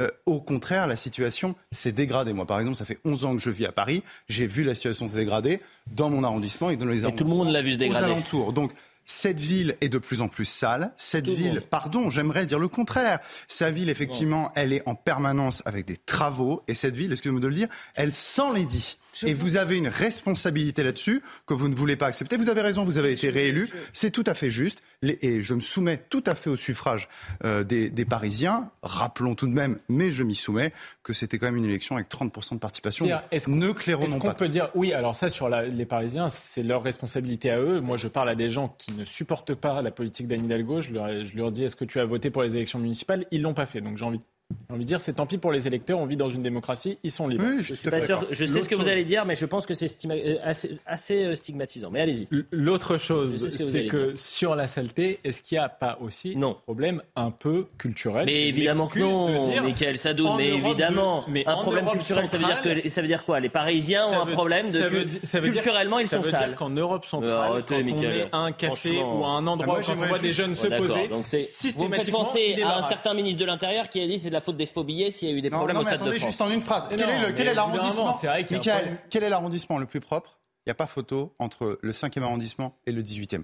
Comment se fait-il? En posant cette question, on pose la réponse. je suis d'accord, il y a un problème de gestion. Je suis convaincu qu'il y a un problème. Un dernier mot avec vous, Céline Nervieux, sur euh, l'insalubrité à, Paris et, peut-être répondre à Pierre Gentillet, parce que j'ai l'impression que ça vous a choqué quand il a dit, effectivement, c'est plus ça là, dans le 18e arrondissement. mais vous, avez vous avez une densité de population dans certains arrondissements qui font que forcément vous avez plus de, difficultés sur la question de la propreté. Mais moi, je, dis simplement. Je dis par exemple Notre-Dame de, euh, de, Notre-Dame de Paris. Le Parvis, c'est toujours dégueulasse. C'est ce que me disait par exemple ma chef d'édition qui avec nous. écoutez, ça, c'est vraiment des caricatures. Je veux dire, les Parisiens, de toute façon, savent, constatent que les services publics augmentent, qu'on crée des places en crèche, qu'on soutient des EHPAD, qu'on a créé une police municipale. Les Parisiens le voient, on travaille sur les mobilités douces pour que chacun puisse circuler sereinement. Je veux dire, c'est un projet avec une vision qui est progressiste, qui est celle de l'écologie, du féminisme, des droits humains. Oui, et on est très fiers de soutenir des associations comme SOS Méditerranée. Dernier chiffre qui m'a qui m'a marqué sur Paris. Dernier chiffre qui m'a marqué sur Paris, et j'invite les téléspectateurs à lire euh, le papier du Figaro Magazine, la faillite annoncée euh, cette semaine, mais par exemple, la ville a perdu 60 000 habitants en 5 ans. Ce chiffre s'explique en partie par le Covid. 11 000 enfants ont disparu des écoles, des classes euh, ont fermé. La crise migratoire à présent, puisque c'est vrai, et Pierre Gentillet vous a interpellé, c'est-à-dire qu'il y a 7 milliards 7 de dettes du côté de la mairie de Paris, mais on maintient les subventions. Et notamment, par exemple, SOS Méditerranée ville de Paris a subventionné SOS Méditerranée cette année à hauteur de 100 000 euros. Et ça fait depuis 2016 que la mairie de Paris subventionne SOS euh, Méditerranée. Et beaucoup s'interrogent, c'est-à-dire qu'en fait, on ne comprend pas pourquoi Paris euh, euh, subventionne SOS Méditerranée alors que Marseille le fasse euh, ça s'entend, que Toulon le fasse, ça s'entend, mais pourquoi Paris? Euh, Ce vendredi, Gérald Darmanin participait à une réunion à, Bruxelles avec ses homologues, parce que le fiasco de l'Ocean Viking, bah, finalement, euh, j'ai l'impression que les Européens se sont, dit, face à la crise migratoire qui est devant nous, va peut-être falloir coopérer. Mais en ce moment, il y a toujours des tensions entre la France et l'Italie. On voit le sujet de Michael Dos Santos et on en parle juste après. Avant ce sommet extraordinaire, Gérald Darmanin avait annoncé la couleur. Si Rome refuse l'accueil de bateaux de migrants, Paris n'accueillera pas les 3500 demandeurs d'asile arrivés en Italie. Si euh, l'Italie ne prend pas euh, les bateaux, n'accepte pas le droit de la mer et, le port euh, le plus sûr, il n'y a aucune raison que le pays qui fait les relocalisations, la France et l'Allemagne, soit le même pays qui accueille les bateaux, qui accueille les migrants directement d'Afrique ou d'Asie. Des relocalisations de migrants à l'arrêt, relancées grâce au plan d'action d'urgence de la Commission européenne sur la Méditerranée. Approuvé par les 27 pays membres, dont l'Italie, il contient 20 mesures pour éviter un nouveau scénario identique à celui de l'Ocean Viking. Parmi elles, le renforcement de la coopération avec certains pays africains, mais aussi d'autres points défendus par Gérald Darmanin. Nous devons rappeler à chacun euh, ce qu'est le droit de la mer, évoquer le fait que les ONG qui sont euh, en Méditerranée euh, sont là évidemment pour sauver les personnes et évidemment en aucun cas pouvoir être en lien avec une quelconque organisation de passage. Et puis surtout rappeler que les pays du sud de la Méditerranée doivent également ouvrir leurs ports. Le ministre de l'Intérieur a également invité à Paris son homologue italien, signe d'une convergence de position convergence de position, euh, ça va vite pour l'instant euh, parce que les, relations sont extrêmement froides entre la France et, l'Italie. Céline Nervieux, euh, sur cette question migratoire, est-ce que c'est finalement une bonne idée que de mettre la pression sur nos voisins italiens dans un contexte où finalement ces flux, arrivent de partout? Et l'Europe aujourd'hui est sans filet face à l'immigration irrégulière. les dix derniers mois, il y a 181 000 entrées irrégulières qui ont été recensées à, l'extérieur de l'Europe. Oui, de toute, toute, façon, c'est une politique. La politique migratoire européenne doit se penser, donc, comme son nom l'indique, au niveau européen. Donc, effectivement, moi, je considère qu'on a laissé trop longtemps l'Italie et d'autres pays, par, ailleurs, comme la Grèce, par exemple, euh, se débrouiller, si j'ose dire, seuls face à une vague euh, d'immigration qui était quand même conséquente et avec euh, un règlement Dublin qui a été, donc, qui obligé les demandeurs d'asile à, par exemple, hein, les demandeurs d'asile à s'inscrire dans le pays où ils arrivaient, où ils étaient enregistrés la première fois, qui était totalement dysfonctionnel et qui empêchait qu'il y ait une égale répartition, une juste répartition sur les différents pays européens. Hmm. Donc de ce point de vue-là, nous avons, nous avons péché, nous avons manqué euh, euh, nos obligations et je pense que c'est l'honneur aussi de la France de pouvoir accueillir dans les moments euh, où c'est nécessaire et de pouvoir soutenir, comme ça l'a été par exemple avec l'Ocean Viking. Heureusement, heureusement que la, que, que la France réagit. Et vous demandiez pourquoi la ville de Paris, mais parce que c'est politique. On va y venir. On va y venir. politique. Donc c'est, nous assumons de, porter un message autour de l'accueil et de la, du secours des personnes qui sont en Bon, bah alors on y vient. Est-ce que ça a un sens que la mairie de Paris subventionne SOS euh, Méditerranée? Je rappelle que lors de ce plan euh, hier, en tous les cas de cette réunion exceptionnelle des 27 ministres de l'Intérieur de l'Union européenne, il y a eu tout un pan et tout euh, un débat autour des ONG en disant qu'il va falloir qu'elles respectent un code de bonne conduite. Est-ce que ça suffit, un code de bonne conduite, où il faut absolument savoir si ces ONG, de près ou de loin, ont un lien avec euh, des, euh, des, sociétés de passeurs? ce sujet a déjà été évoqué par un ancien ministre de l'Intérieur, Christophe Castaner.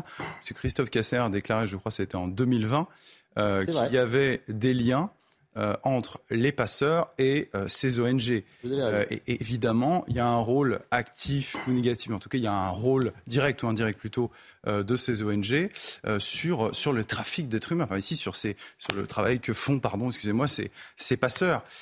donc, évidemment, il faut qu'on prenne ce sujet. Et pour prendre ce sujet, il faut qu'on parle un petit peu de la politique migratoire. Alors, on peut la penser au niveau européen. Et pour l'instant, au niveau européen, elle n'avance pas. Et sur le, la subvention, ça vous a choqué? Alors, non, ça ne me choque pas parce que je sais qui est Anne Hidalgo. Je sais qui est la maire de Paris, je sais ce que vous pensez, vous, au Parti Socialiste. Donc, à vrai dire, euh, cette subvention, bon, 100 000 euros, c'est quand même un sacré budget. Alors, je sais bien que euh, Paris a un énorme budget, je crois que c'est 10 milliards, de mémoire, ça, ça voilà exactement. Euh, mais bon, 100 000 euros, je pense qu'on pourrait le mettre autre chose. Mais bon, c'est vous qui dirigez de toute façon, et vous avez, vous avez emporté le scrutin. J'espère que vous serez balayé d'ici quelques années, mais ça ne surprend pas au vu de trilogie. Par contre, par contre, j'ai envie de vous poser une question. C'est-à-dire qu'en en fait, vous vous rendez sans doute compte, ou peut-être que vous ne vous rendez pas compte, de l'appel d'air que constitue cet accueil de migrants et au cas par cas le Sun Viking. Il ne s'agit pas de les laisser mourir. Il s'agit simplement de dire que on les réceptionne, on les renvoie dans leur port d'origine, ou alors, selon le droit international, le droit de la mer, normalement c'était à Tunis qu'ils allaient. Moi, la question que je me pose, c'est jusqu'à quand et combien? L'Afrique pèsera 2,5 milliards d'habitants il y a à peu près 40 à 50, je sais plus exactement 40 à 50 des Africains de 18 à 24 ans qui veulent venir en Europe. La question est jusqu'à quand et combien? Si vous ne savez pas répondre à cette question, alors nous, nous devons dès maintenant arrêter et faire demi-tour à 180 degrés donc sur notre politique migratoire, sinon nous serons noyés. Donc soit vous avez une vision, une politique migratoire, soit vous n'en avez pas et par défaut, vous subirez. Et donc, j'aimerais, rebondir juste sur le sujet, parce que là, on parle de la gestion à l'échelle européenne de la crise migratoire pas. Ne ça ne pose même pas la question. Voilà, donc je suis d'accord. Moi, je n'y crois pas à cette gestion européenne. Pourquoi? Pour trois raisons. D'abord, il y a un désaccord entre les pays. On ne va pas comparer la position de l'Italie, de la Hongrie, de la Pologne à la, à la conception de l'Allemagne ou de la Belgique. Ensuite, il y a un désaccord entre les pays eux-mêmes et la politique de la Commission européenne qui est extrêmement immigrationniste, donc ça va poser aussi des problèmes à ce niveau-là. Il faudrait travailler sur Frontex si on voulait stopper les flux. Le problème, c'est qu'on a précisément limogé euh, Patrice Légéry, l'ancien patron de Frontex, parce qu'il était plutôt volontariste sur sa politique d'immigration. Donc euh, là aussi, il va falloir quand même résoudre cette équation euh, à, plusieurs inconnus. Et la, et la dernière chose, c'est qu'il faut travailler en partenariat avec les pays d'origine des immigrés. Donc ça pose la question des OQTF qui chaque fois pose problème dans tous les sujets qu'on voit dans l'actualité. Et aussi la gestion avec les portures autour de la Méditerranée. Le mot de la fin avec Céline Hervieux et après j'ai une petite image complètement... Euh, Écoutez, de toute façon, les, questions migratoires sont des sujets complexes. Moi, je pense qu'il faudrait renforcer les voies de migration légale. Parce qu'effectivement, on a des difficultés, on a besoin pour notre marché de l'emploi et on a des gens qui, effectivement, fuient des situations de guerre, des situations mmh. économiques dramatiques. Et vous dites 30 à 40 je veux dire, sur, sur la base de quoi? Enfin, il y a des gens qui fuient des pays qui sont effectivement qui sont dans des conditions économiques dramatiques. Donc, euh, à la fin, en 2050. Évidemment, la ville de Paris sera toujours aux côtés de ces gens, si vous voulez, quand on entend euh, ce qu'on a entendu, par exemple, sur l'Ocean Viking, avec des gens qui sont en train de, se noyer et auxquels on ne répond pas et auxquels on dit on vous a on vous a pas demandé de partir de chez vous. Enfin là, vraiment, on, a dépassé toute, parce qu'on leur fait croire euh, qu'ils peuvent traverser toute humanité. Et donc là, effectivement, après de dire qu'il y a des ONG qui jouent un jeu parfois effectivement un petit peu ambivalent euh, et qui se retrouvent malgré eux acteurs aussi de, de réseaux et de, donc de trafic. Donc il faut penser les choses avec eux. Effectivement, moi je. vous n'avez pas cette prudence alors Vous n'avez pas cette prudence. Mais évidemment, c'est Parfois, il y a des thèmes comme ça où je me dis j'aurais dû commencer euh, avec celui-ci parce que euh, ça prend bien. Et c'est typiquement euh, la question migratoire, mais c'est une question, je suis certain qu'on va continuer d'en parler. On en parlera pour la deuxième partie de Soir Info Week-end. C'était un plaisir de vous avoir tous les trois. Je suis rassuré puisqu'il n'y a pas de faillite du côté de la mairie de Paris. Il n'y aura pas de mise sous tutelle de la capitale. Tout ira bien. Eh bien, j'en suis très heureux. Si l'État nous soutient. Ah, c'est si l'État. Ah, bah ça y est, dans la, dans la barre, elle dira dans six mois, Céline Nervieux sur ce plateau dira ah Je vous avais dit si l'État nous soutient. Je vous avais dit si l'État. Oui, on est sous tutelle, mais parce que l'État ne nous a pas soutenus. Ah, bah oui, c'est de la faute de l'État. bien sûr. Et des faux billets. Toujours la même chose. Vous ne vous, vous rappelez pas le Stade de France les faux billets. Ah oui, les faux billets. je pensais aux billets d'argent. Bien sûr. Allez, la publicité, on revient dans un instant. Il y a euh, un nouveau plateau euh, pour Soir Info Week-end. 22h, la deuxième partie de Soir Info Week-end. Et à la une de cette seconde partie, à la une ce samedi, donc je le disais, l'Assemblée nationale a de faux airs de cours des miracles ces derniers mois. Invectives, menaces, suspension de séance. Alors les Français, est-ce qu'ils sont choqués par cette euh, attitude des députés? Qui est responsable? On est allé vous poser la question, écoutez. Ce sont des élus de la République, donc ils devraient s'exprimer de manière plus sereine. Il n'y a pas d'échange, personne s'écoute et personne se parle. Donc euh, On s'exprime comme, euh, comme on a envie de le faire. Pourquoi pas, après tout. Hein. Ça, peut, ça peut donner du piment un petit peu. Euh. Au cœur de ces tensions cette semaine, une question. Faut-il réintégrer les soignants non vaccinés? Et ça a mis le feu à l'Assemblée nationale. Un débat politique, mais qu'en pensent les scientifiques? On a un reportage à vous présenter dans cette édition. Hmm c'est un, peu dommage de ne pas, de pas les intégrer, mais bon, euh, je pense qu'il y a des règles, il faut les respecter. Je suis contre. Pourquoi? Euh, parce que c'est une question pour moi euh, d'éthique des soignants, voilà, qui doivent respecter les règles en matière de vaccination. Enfin, le gouvernement entend venir à bout de la violence dans les transports en commun. Le timing, c'est ça qui est important. Il est très serré à l'approche de la Coupe du Monde de rugby et des JO. Et le défi, il est immense quand on voit le nombre de faits de délinquance dans les métros, les bus, les tramways, au cœur de ce réacteur insécuritaire. L'île de France et les auteurs sont majoritairement des étrangers on constate qu'il y a des véritables filières issues notamment de l'Afrique du Nord ou subsaharienne qui organisent finalement des réseaux de passeurs pour pouvoir permettre notamment à ces mineurs étrangers isolés ou ceux qui prétendent l'aide de pouvoir accéder au territoire national et d'aller dans ces secteurs très touristiques où ils agressent violemment des victimes. Voilà pour le sommaire, le point sur l'information. Ce qu'il ne fallait pas manquer ce samedi, c'est avec Mathieu Devez. Le gouvernement va expérimenter à partir de janvier un pack nouveau départ pour accompagner les victimes de violences conjugales. Isabelle Rome, la ministre chargée de l'égalité femmes-hommes, a annoncé une série de mesures. Parmi elles, une allocation, un système coupe-fil pour la garde des enfants, une insertion professionnelle ou une formation, un hébergement d'urgence et un accompagnement psychologique. Une fusillade au Brésil, un jeune homme de 16 ans portant un symbole nazi a attaqué deux écoles dans l'état d'Espirito Santo, c'est au sud-est du pays. Le bilan est d'au moins trois morts dont une adolescente et 11 blessés. Et puis un mort et plusieurs blessés dans l'incendie d'un immeuble à Nice. Les flammes ont pris dans un appartement du quatrième étage dans une résidence qui en compte 13. Les fumées se sont ensuite propagées dans tout l'immeuble et 180 personnes ont été évacuées. Voilà pour le point sur l'information. Je vous promets qu'à 22h10, on va revoir ces magnifiques images de l'équipe de France qualifiée pour les huitièmes de finale de la Coupe du Monde après leur victoire 2-0 De 1, pardonnez-moi, contre le Danemark. Pourquoi vous riez, Jean Messia Mais qu'est-ce qui vous fait marrer à chaque fois Je sais pas, j'ai toujours une joie incontrôlable.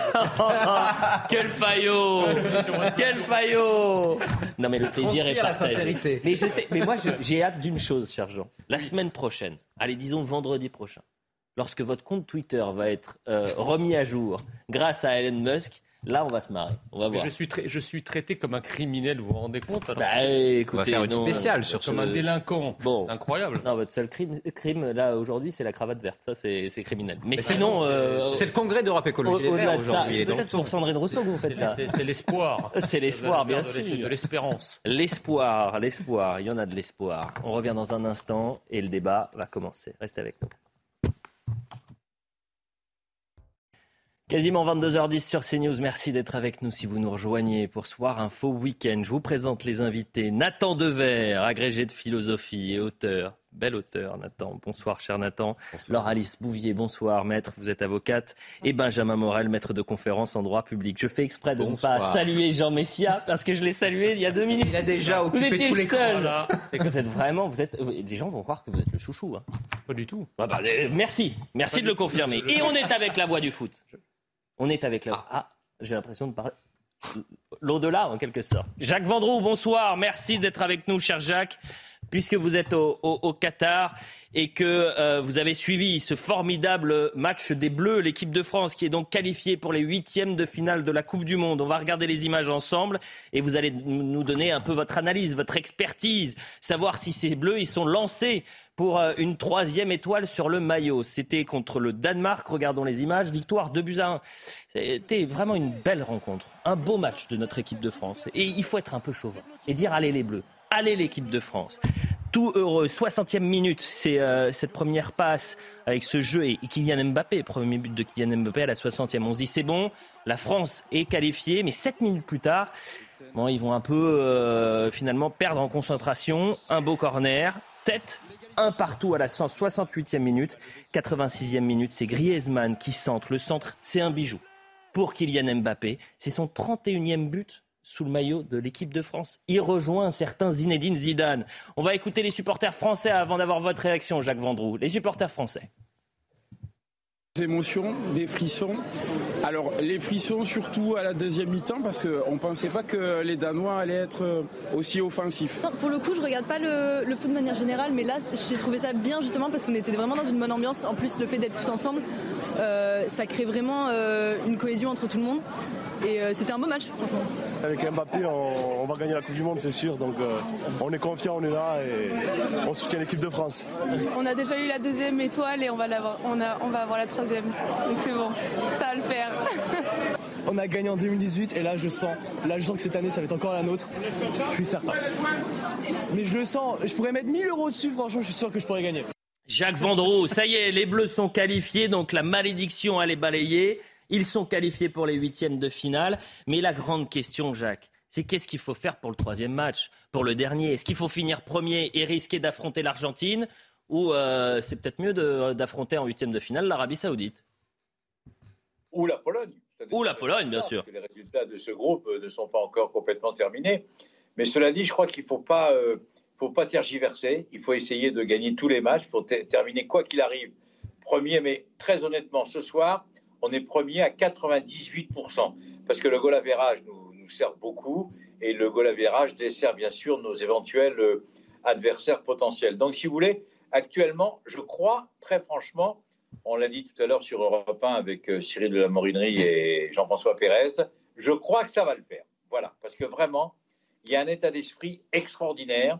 Vous savez, il y a eu tellement de blessés, il y a eu tellement de, de forfaits au dernier moment, etc., qu'à chaque fois qu'il y avait un forfait, on avait l'impression que l'équipe de France prenait de la force supplémentaire. Et que ça soit, très honnêtement, que ça soit les joueurs, l'encadrement, Didier Deschamps. Vous savez, on parlait du leader. Eh ben, c'est comme en 2018, le leader est le même, c'est Didier Deschamps. Quand vous le voyez sur le banc, quand vous le voyez quand Mbappé marque, quand vous le voyez quand Mbappé met le deuxième but qui donne la victoire à la France, hmm. Il se lance vers ses adjoints, etc. puis il y a eu un moment, je historique. Moi, je n'ai jamais vu ça de ma vie. À la fin du match, le staff technique de Didier Deschamps, une dizaine de personnes, a fait une haie d'honneur pour les joueurs. Ça veut dire qu'ils sont bien ensemble et ça veut dire qu'ils peuvent. Ça peut le faire. Ça peut le faire. Alors, le troisième match à Tunisie, il ne faut pas prendre de risques. Euh, il faut faire récupérer certains cadres, mais il faut mettre la meilleure équipe possible pour essayer de terminer premier, quoi qu'il arrive, de ce groupe. Parce que c'est vrai, si vous terminez premier, eh bien, vous aurez forcément un adversaire, entre guillemets, un peu moins fort, mais ça, j'y crois pas beaucoup. Bon, écoutez, merci beaucoup euh, Jacques Vendroux. Évidemment, on va suivre cette Coupe du Monde euh, avec vous et à chaque fois vos analyses. Moi, pendant la crise sanitaire, j'ai jamais écouté les médecins. Euh, pendant le conflit entre la Russie et, l'Ukraine, ça fait neuf mois que j'écoute pas les généraux. Mais pour la Coupe du Monde, j'écoute les spécialistes. Et il y en a qu'un seul, c'est Jacques Vendroux. Donc ça me fait plaisir d'être avec vous. Et reposez-vous bien parce qu'il y a deux heures de plus là au Qatar. Il est quasiment minuit et quart. La journée de demain, elle va être longue et on essaiera de refaire un point demain. C'est pas grave, c'est pas grave. On refera un point demain soir, il n'y a pas de problème. Bon, je vous remercie, cher Jacques Vendroux. Et on termine avec une petite séquence. Regardez cette séquence, c'était les Bleus qui sont arrivés, euh, c'était il y a quelques minutes, dans leur hôtel, la grande fiesta dans l'hôtel. L'hôtel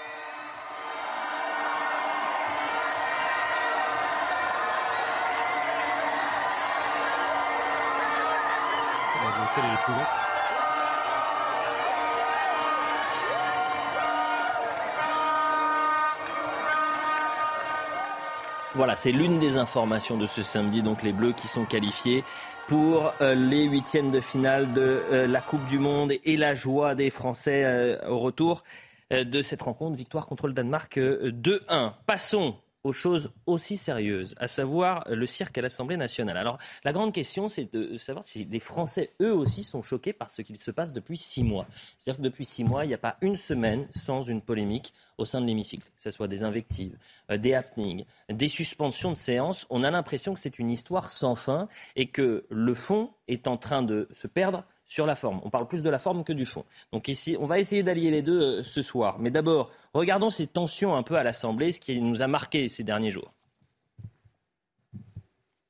Je vous regarde, chers collègues. Vous avez le sourire aux lèvres.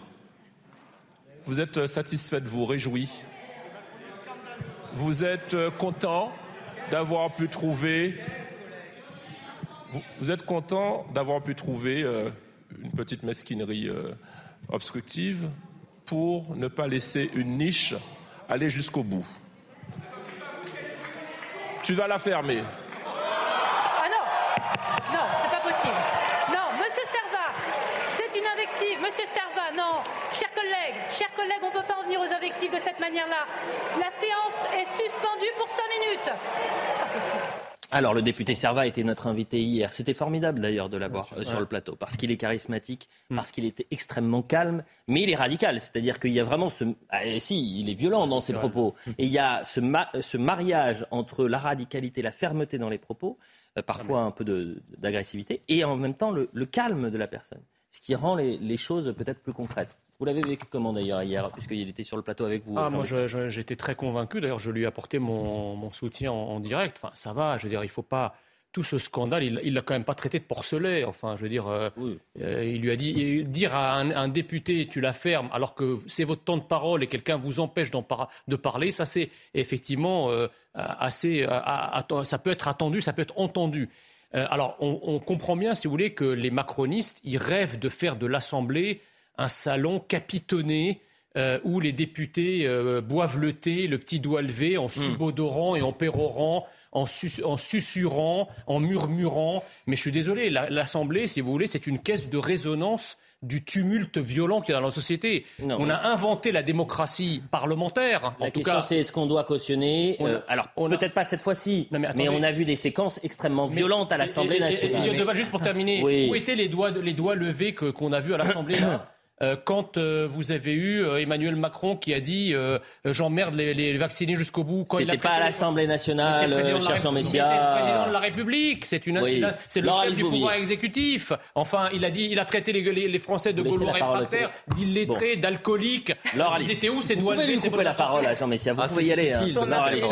Allez-y. Alors, j'aimerais rebondir sur ce que vous avez dit tout à l'heure très justement. La forme remplace le fond. Aujourd'hui, on a des invectives à répétition qui remplacent la réflexion, et ça pose vraiment problème problème parce que dans le monde dans lequel on est, nos dirigeants, c'est inadmissible qu'ils aient un comportement comme celui-ci, mais c'est encore un exemple euh, d'un manquement tel qu'on en a eu beaucoup depuis des semaines, voire depuis des mois à l'Assemblée nationale, mmh. qui pose vraiment problème parce qu'en période de choc climatique, d'inflation, euh, voire même de menaces nucléaires, il ne s'agit pas que nos dirigeants laissent le monde brûler en, en s'invectivant de cette façon-là. Mmh. Et d'autant plus qu'on on peut aussi dire que les Français, ça ne leur donne pas confiance pour aller aux urnes et que donc on perd confiance dans la politique. Bah tiens, les Français, on leur a posé la question. Est-ce que vous êtes choqués que depuis six mois, effectivement, chaque semaine, il y ait un moment de tension à l'Assemblée nationale? Réponse au micro de CNews. Oui, mais on a l'habitude, ça fait des années que ça dure cette histoire. Donc je ne comprends pas qu'on s'alerte pour une seule personne. Ah, c'est pas très glorieux pour la France, ma foi. mais bon, il faudrait améliorer un petit peu les choses au niveau des, gens qui débattent, justement. Ce sont des élus de la République, donc ils devraient s'exprimer de manière plus sereine. Il n'y a pas d'échange, personne s'écoute et personne ne se parle. Donc, euh, Il n'y a pas un mode d'expression bien cantonné, euh, bien balisé. Euh, on, s'exprime comme, comme on a envie de le faire pourquoi pas, après tout. Hein, ça, peut, ça peut donner du piment un petit peu euh, par, par, moment. Quoi. C'est pas digne d'une république, mais euh, moi je vous dis, ça se fait dans beaucoup de pays, euh, ça passe plus que, que, ça. Hein. Mais il ne doit pas le faire. Benjamin Morel, c'est intéressant d'entendre ces Français. Certains disent, bah, en fait, euh, ça fait depuis des années euh, que ça se passe comme ça à l'Assemblée nationale. Mais ils ont raison. Si vous voulez, Elliot, quand je ne suis pas chez vous, et j'aime évidemment être beaucoup chez vous, je suis chercheur. Et quand je recherche, eh ben, je travaille notamment sur le Parlement. Et je peux vous dire que depuis la Révolution française, ce type de, phénomène, ce type de scène, on en connaît en réalité dans toutes les assemblées. Et c'est quelque chose d'assez naturel, y compris euh, dans les pays étrangers. Donc il n'y a pas réellement, je dirais, de singularité, mais il y a peut-être deux choses qui ont changé. C'est l'incarnation peut-être. Alors, il y a deux choses qui ont changé. La première chose, en réalité, c'est que, eh bien, dans cette assemblée, d'habitude, on travaille, on travaille en commission, on continue à travailler en commission, et en séance, que l'on voit à la télévision, eh bien, on fait du théâtre. Mais on sait qu'on fait du théâtre. Mmh. Là, le problème, c'est que les députés qui s'offusquent et qui se combattent, eh bien, n'ont plus l'impression d'être dans un jeu et qu'ils croient réellement, eh bien, être dans une confrontation qui sort même de l'hémicycle. Le deuxième élément qui est important, et ce qui explique ce qui s'est passé hier, c'est que le gouvernement joue quand même un seul jeu. Ce qui s'est passé on y vient. L'obstruction. Mais l'obstruction eh du gouvernement. Qu'est-ce qui est plus violent? C'est ce que fait le gouvernement, c'est-à-dire à rajouter des amendements, hmm. ou c'est M. Servat qui dit à une personne tu vas la fermer? L'opposition n'a qu'un jours, ce qu'on appelle une niche parlementaire, par an pour chaque groupe. Et on va y venir, vous inquiétez pas. Moi, je voulais qu'on reste sur la forme. Et, vous coupez le hmm. sifflet à l'opposition. C'est quand même relativement scandaleux. En 20 secondes. Sur la forme, une remarque. Je suis d'accord avec ce que vous avez dit. J'ajouterai une chose. Pour moi, sur la forme, ce qui était le plus violent, c'était l'Assemblée qui a eu ces cinq dernières années, qui était une Assemblée justement extrêmement calme, extrêmement aseptisée, sans insultes, sans invectives, sans théâtralisation. Sans rien. Et c'est ça qui est inquiétant d'un point de vue démocratique. Et ça, vous le disiez tout à l'heure, vous avez raison. Ce qui est sain dans la séparation du pouvoir, c'est quand il y a un Parlement qui est fort. Et le symptôme de ça, c'est que le Parlement, il est aussi parfois chaotique, parsemé d'insultes, de gens qui s'écoutent pas. C'est dommage, mais c'est une condition de la vie démocratique. La publicité, on revient dans un instant. Puisque vous parlez justement de euh, ces tensions à l'Assemblée nationale, on l'a déjà sorti hier, mais j'aime bien me répéter parfois. On va revoir ce qu'avait pu euh, dire le 4 novembre 2020 Olivier Véran, qui dit euh, Ça fait 12 ans que je suis à l'Assemblée, j'ai jamais vu de telle tension. On réécoutera M. Servat, qui persiste et signe. Il ne veut pas présenter d'excuses. Pour lui, la violence qu'il a pu avoir dans ses propos, c'est parce que c'est une réponse à la violence de la majorité. Yael Braun-Pivet, qui euh, est en train de lâcher la majorité en disant attention, l'obstruction, c'est un déni de démocratie. Très intéressant. Très, très, important. La violence dans les transports en commun, la stratégie zéro Covid en Chine. Bref, on a plein de sujets. À 22h25, on se retrouve, et ce jusqu'à minuit. A tout de suite. À la suite de Soir Info Week-end avec un beau quatuor ce, samedi, Nathan Dever, Laure-Alice Bouvier, Jean Messia et Benjamin Morel. On, va reparler évidemment de cette saillie d'Olivier Servat, le député Olivier Servat. dit Tu vas la fermer. À euh, Sylvain Maillard, député Renaissance. Olivier Servat a été notre invité hier. Il persiste des signes. Il n'a absolument pas peur des sanctions. Euh, sanctions qui pourraient tomber le 7 décembre prochain. Ah bah si Benjamin Morel. Non, non vous n'avez pas le droit de parler parce que là, c'est le JT.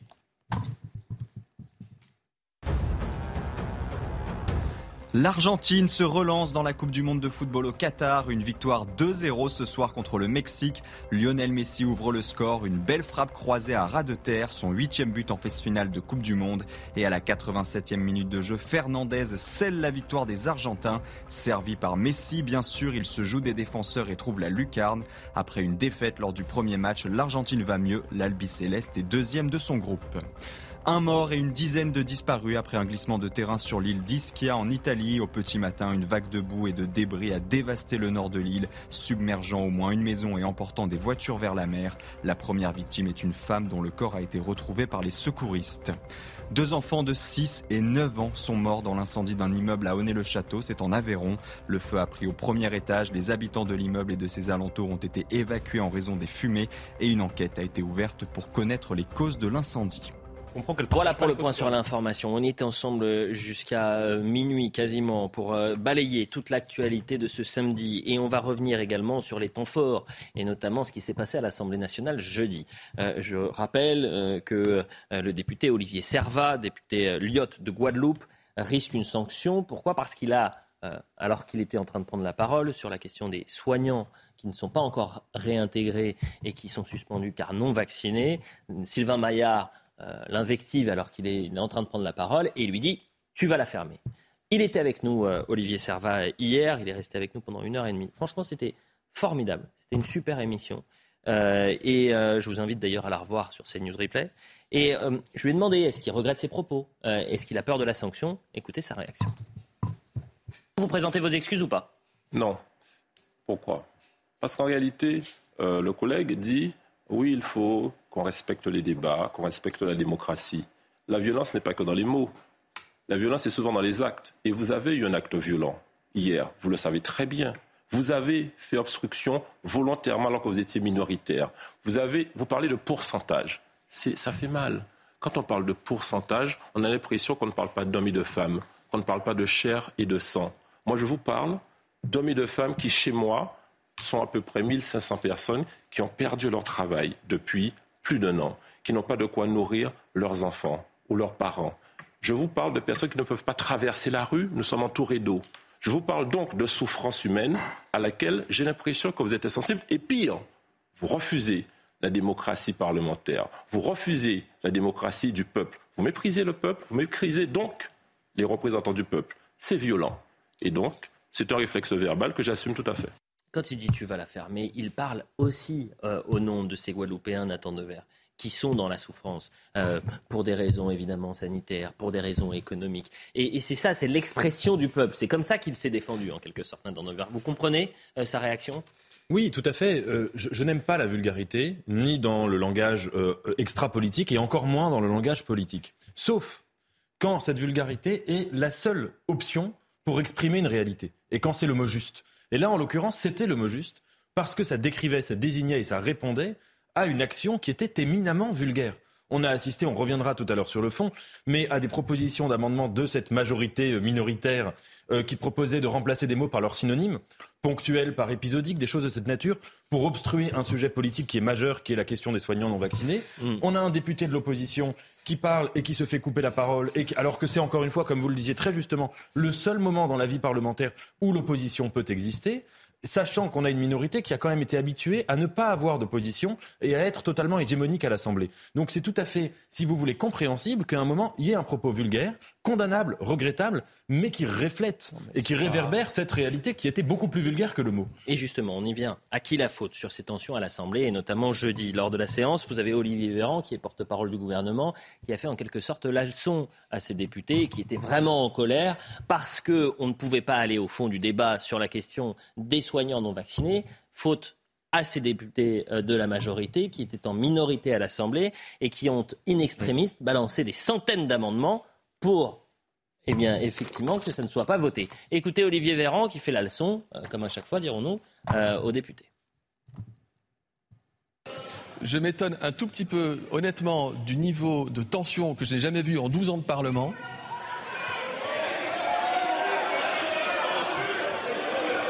Et qui, Et j'aurais aimé, mesdames et messieurs les députés des oppositions, que vous mettiez la même énergie, le même enthousiasme et la même volonté de bien faire lorsqu'il fallait voter des mesures difficiles pour protéger les Français, telles que les couvre-feux, les confinements ou pourquoi pas le quoi qu'il en coûte.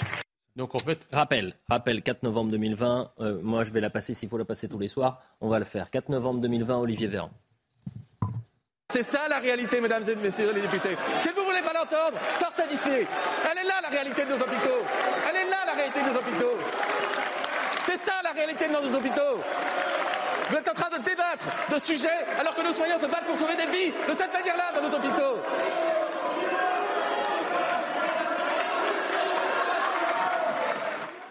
Donne des leçons au député Benjamin Non, mais l'Assemblée, c'est un chaudron, donc vous êtes. Non, mais sauf que non, vous avez un, un porte-parole du gouvernement qui vous dit J'ai jamais vu ça en 12 ans. Non, mais bien sûr. Remettons les bandes, on va faire comme au foot, on sort la barre. Mais vous pouvez remettre des bandes d'il y, a 30 ans, en réalité. Vous avez ce type de moment. Non, mais ce qui s'est passé hier est très grave, parce que vous avez évoqué la question de cette proposition de loi sur les soignants. Mais il y a eu un avant. C'est-à-dire qu'avant, vous avez une proposition de loi sur l'IVG qui est torpillée par des amendements. Finalement, LFI trouve une procédure pour arriver quand même à faire passer la PPL. Ensuite, il y a la proposition de loi sur la corrida, celle de, de, de, Caron. Caron est également obligé de retirer son texte parce que son texte eh bien, est noyé d'amendements. Et vous avez ce texte qui l'est également. Et donc, on a un moment dans la démocratie française, un jour par mois, c'est pas grand-chose, où vous pouvez débattre des propositions de loi de l'opposition. Ce moment-là, le gouvernement et la majorité a choisi de le torpiller alors qu'à minuit, tout se termine et on est obligé d'arrêter. Pourquoi ils font ça? Parce que la majorité n'était pas en majorité mais en minorité et qu'ils ne supportent pas la contradiction.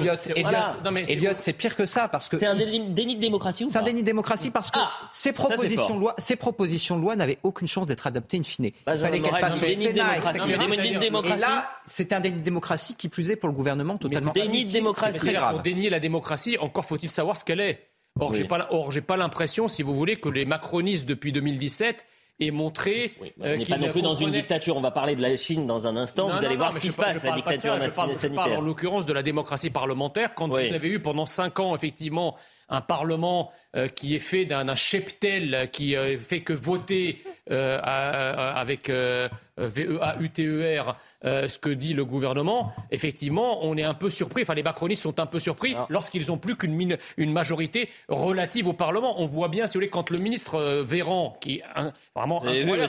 le ministre de la morale. non, mais quand il dit, quand il dit, là, dans la séquence que vous avez passée, vous sortez, c'est-à-dire qu'en réalité, il n'accepte de faire rester que ceux qui pensent comme lui. C'est exactement ça. Donc, elle est où la démocratie? C'est la pensée unique. Il n'y a, pas de démocratie à ce moment-là.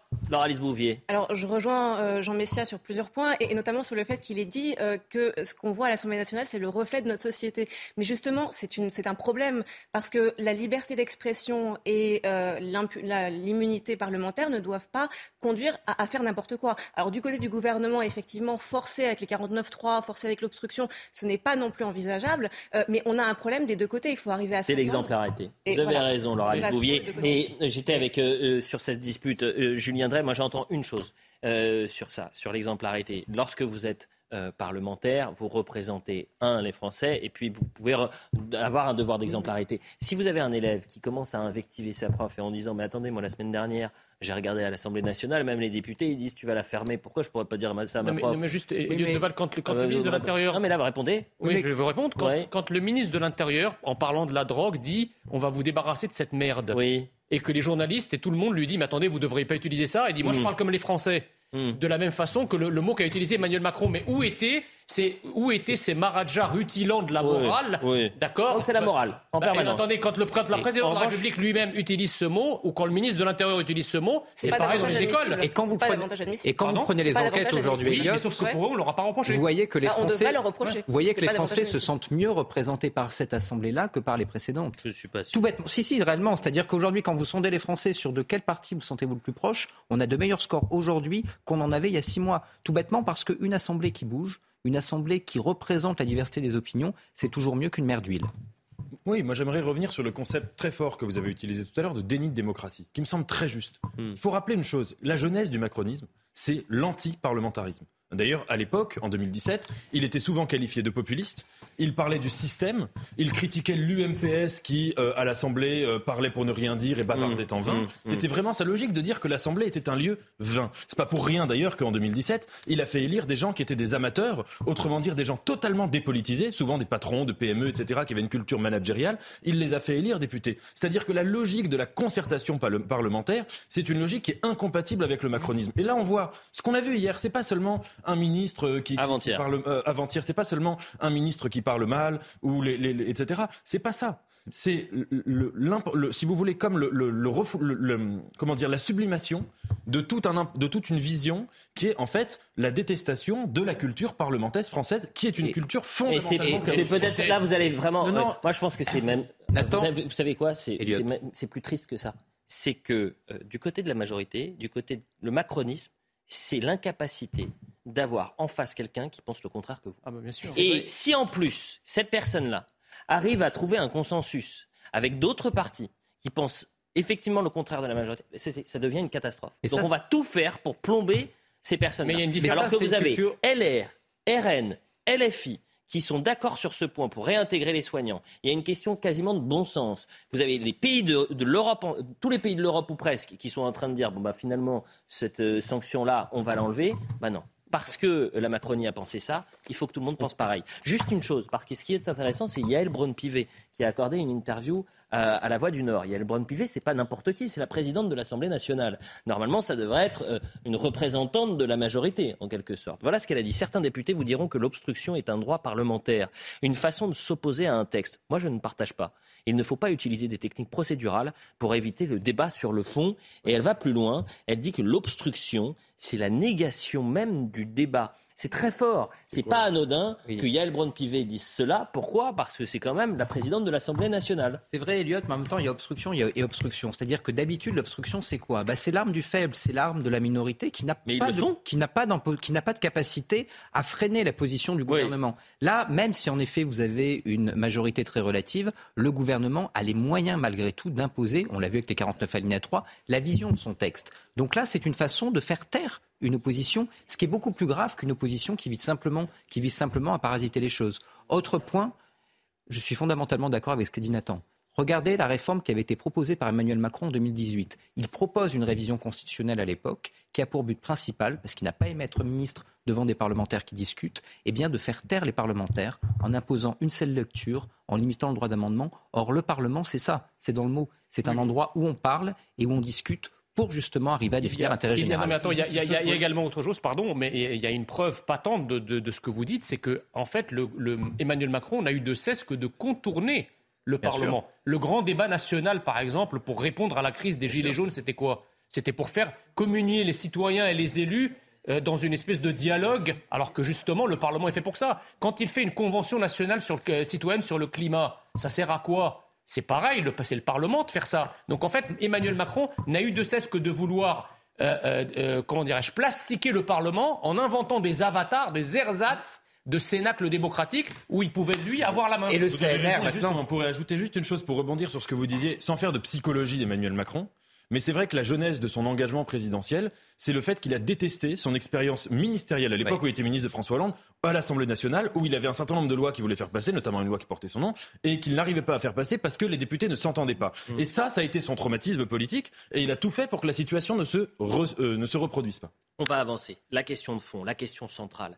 Et c'est très intéressant de voir ça parce qu'on va écouter des témoignages. Les Français, on leur a posé des questions sur la réintégration des soignants non vaccinés. Est-ce que c'est une bonne idée? Euh, Cette euh, question, elle a mis justement l'Assemblée nationale en ébullition jeudi. La proposition de loi, elle est très intéressante. Qu'est-ce qu'elle voulait? C'était de dire on les réintègre. Ok, on les réintègre, les non vaccinés. Mais en revanche, ils doivent se faire tester quotidiennement. Si test négatif, si en plus masque, là, vous pouvez aller travailler. C'est du bon sens. On voit le sujet, qu'en pensent les scientifiques? Parce que la question, elle est aussi scientifique. Elle est politique, bien sûr, mais elle est aussi scientifique. Qu'en pensent les scientifiques? Voyez le sujet de Célia Judas. La problématique autour de la réintégration du personnel soignant non vacciné fait toujours polémique. Un cas pratique, avec deux schémas qui s'opposent. D'un côté, le soignant a ses trois doses de vaccin contre le Covid-19, mais ne se fait pas tester régulièrement. De l'autre, le soignant B, lui, n'a pas son schéma vaccinal complet, mais devra, s'il est réintégré, se faire tester quotidiennement et porter un masque dans l'exercice de ses fonctions. Alors réintégrer le personnel soignant non vacciné est-il dangereux d'un point de vue sanitaire? Face à cette question, les avis divergent.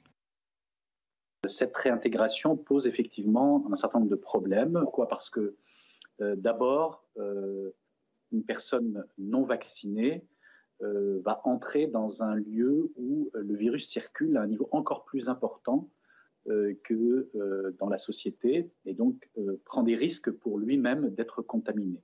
On ne peut pas dire que le vaccin protège absolument pas contre la transmission, ce serait faux. Il protège un petit peu et pendant pas longtemps du tout. Mais quand on pense qu'il y a probablement de très nombreux soignants qui ont reçu leur dernière dose depuis assez longtemps, ces gens-là sont aussi dangereux que les gens qui ne sont pas vaccinés. À l'échelle européenne, des pays tels que le Portugal, l'Espagne ou encore la Belgique n'ont jamais appliqué de sanctions.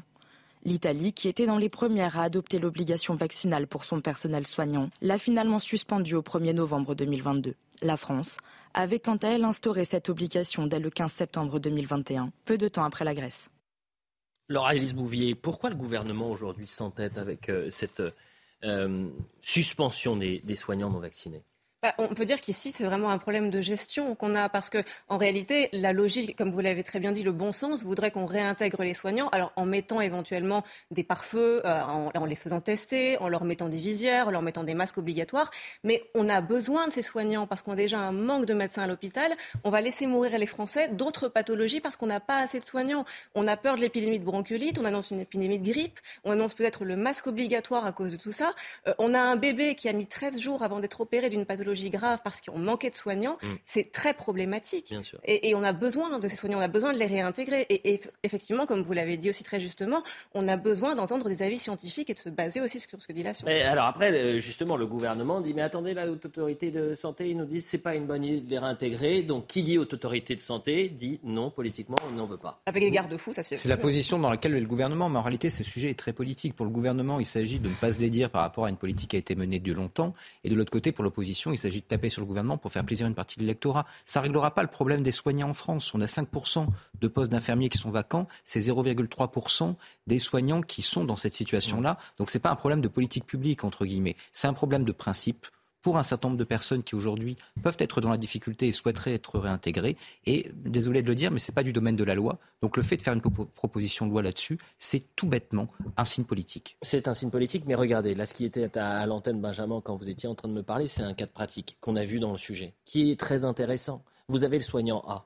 Il est triplement vacciné. Il fait sa vie, il sort, etc. Mais il est non vacciné. Et il est non testé, pardonnez-moi. Et vous avez le soignant B, il est non vacciné, il est testé quotidiennement, il porte le masque euh, de manière obligatoire, et s'il est négatif, il peut aller travailler.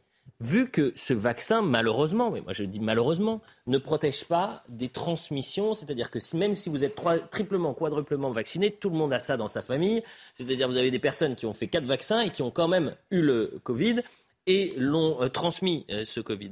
Donc avec lequel on prend le plus de risques euh, risque aujourd'hui, Benjamin Mais vous savez que c'est pas le problème. Le bien sûr que si c'est le problème, c'est la seule question qu'on doit se poser, Benjamin. Ah, normalement, ça devrait être la seule question qu'on ah doit bah se poser. Mais la vraie question aujourd'hui, la, la, normalité, on, est chez les fous. Donc. La question pour le gouvernement, c'est grosso modo, est-ce qu'on ne fait pas un contre-exemple en réintégrant ces gens? Je veux dire, la question de fond pour le gouvernement. Je dis pas que je prends parti, etc. Mais elle est là. Et la question de politique avoir le cerveau quand même euh, eh particulier. C'est ah, pas le même hémisphère. On travaille pas avec le même hémisphère. Vous comprenez bien que vous avez raison sur la pratique. C'est évident. Mais alors, on peut aller même plus loin et se dire, mais pourquoi donc ils refusent d'envisager la réintégration des soignants non vaccinés? C'est en effet parce qu'ils cultivent une vision morale de la médecine. Leur argument, en gros, c'est de dire, de la même manière que certains disaient que les députés doivent donner l'exemple, un soignant donne l'exemple. Voilà, pas d'antivax dans le corps médical. C'est exactement ça, fondamentalement. Mm, mm, c'est on va vous punir d'avoir refusé euh, cette, logique euh, du, pass et de la vaccination. Et donc ça s'appelle. Pourquoi tous les pays européens le font Mais ça s'appelle la stratégie du bouc émissaire. Et c'est ce que fait la France depuis le début de cette crise sanitaire. donc c'est logique qui continue. Le, le problème, c'est que sur les premières mesures, le gouvernement pouvait s'appuyer facilement sur ce qui se faisait en Europe, puisqu'en Europe, peu ou prou, on faisait la même chose. D'ailleurs, le gouvernement ne manquait pas une occasion pour vous expliquer que finalement sa politique était justifiée par le fait qu'on n'était pas les seuls à la pratiquer, que ce soit le confinement, le pass sanitaire, etc. C'était peu ou prou appliqué partout. Là, on a l'exemple d'une politique qui s'applique partout, ou quasiment, c'est-à-dire que les, non-vaccinés sont réintégrés dans à peu près tous les pays, et que vous dit ce même gouvernement qui ne cesse de jurer par l'Europe ah ben non, euh, l'Europe ne vaut rien là. Là, on attend de voir. Ça se trouve, tout le monde se trompe et on est les seuls à avoir raison. C'est quand même problématique. Et la deuxième chose, c'est que c'est quand même invraisemblable que quand en France vous commettez un crime grave pour lequel vous êtes condamné à deux ans de prison, vous ne faites pas un jour de tôle parce que les peines inférieures à deux ans, vous ne les exécutez pas. Hum. En revanche, quelqu'un qui est non vacciné, il faut qu'il soit ostracisé à vie qu'il ne revienne plus jamais, qu'on lui pardonne rien. En parlant des soignants non vaccinés, euh, témoignage qu'on a pu recueillir également euh, hier soir de ce docteur euh, qui est suspendu depuis, depuis un an. On l'écoute. Ça fait un an que j'ai pas le droit d'exercer mon métier. Ça fait un an que j'ai aucune source de revenus pour ma famille. voilà, ça c'est la réalité des choses. Et moi, quelque part, j'ai fait ce choix. Peut-être que je le vis bien, Hein, j'ai fait le choix de, laisser ce que j'avais, donc de laisser un métier que j'aimais, que j'aimais vraiment, euh, de laisser mon statut social, de laisser toute ma réussite. Et tout cet avoir-là, je l'ai mis de côté pour un choix, pour une opinion en fait. C'est ça qu'il faut bien comprendre. C'est qu'au départ, on nous a mis en avant une façade qui était l'argument sanitaire. Oui, mais hein, on a besoin pour protéger la population d'écarter ces gens-là. Et ça, c'était une façade. On nous a dit tous les pays le font, on fait comme eux. Et aujourd'hui, on sait que cette façade-là, elle tombe. Il n'y a plus de logique sanitaire. Et les seuls arguments qu'on entend, sont des arguments idéologiques. C'est-à-dire maintenant, c'est, mais oui, mais ces gens-là, on ne peut pas les réintégrer parce qu'ils ne sont pas d'accord avec notre idée de la science.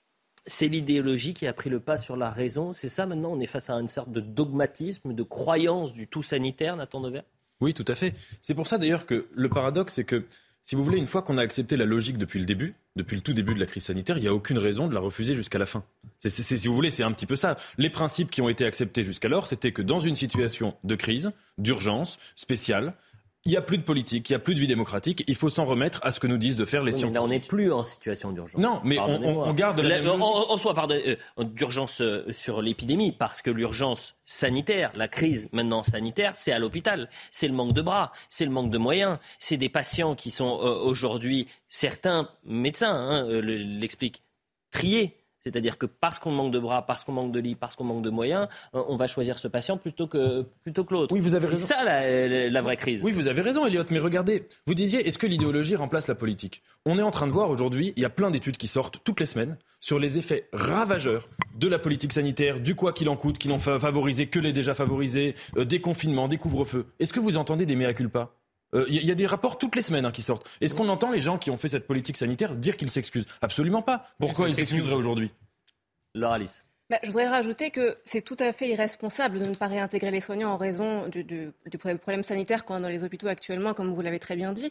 Et d'autant plus qu'à cette crise sanitaire s'ajoute également une crise sociale. Le soignant qu'on vient d'entendre euh, là dans votre, dans votre reportage a bien dit qu'il n'avait plus de revenus. on, est dans une situation dans laquelle on a une inflation qui est croissante. Mm. La Commission européenne annonce une récession au mois de décembre, donc on risque d'avoir une inflation qui va passer de conjoncturelle à structurelle. Mm. Mm. Donc ça veut dire qu'on met en difficulté des milliers de familles également. Bien évidemment. On va écouter ces Français. Et, de toute façon, en fait, il pouvait y avoir un débat sur la vaccination obligatoire des soignants au moment où le vaccin arrivait et on pensait que ce vaccin pouvait nous protéger complètement des transmissions et des contaminations en se disant vous êtes pleinement vacciné, vous n'avez aucune chance euh, d'attraper le virus. Mais euh, euh, force est de constater, avec les variants, avec justement la multiplicité des variants et que quasiment tout le monde est vacciné aujourd'hui, ça change rien. C'est-à-dire que vous pouvez être contaminé. Donc c'est là que le débat s'installe. On va écouter ces Français parce qu'il n'y a pas consensus. Mais c'est une vraie question qu'il faudrait poser aux Français. Est-ce qu'il faut réintégrer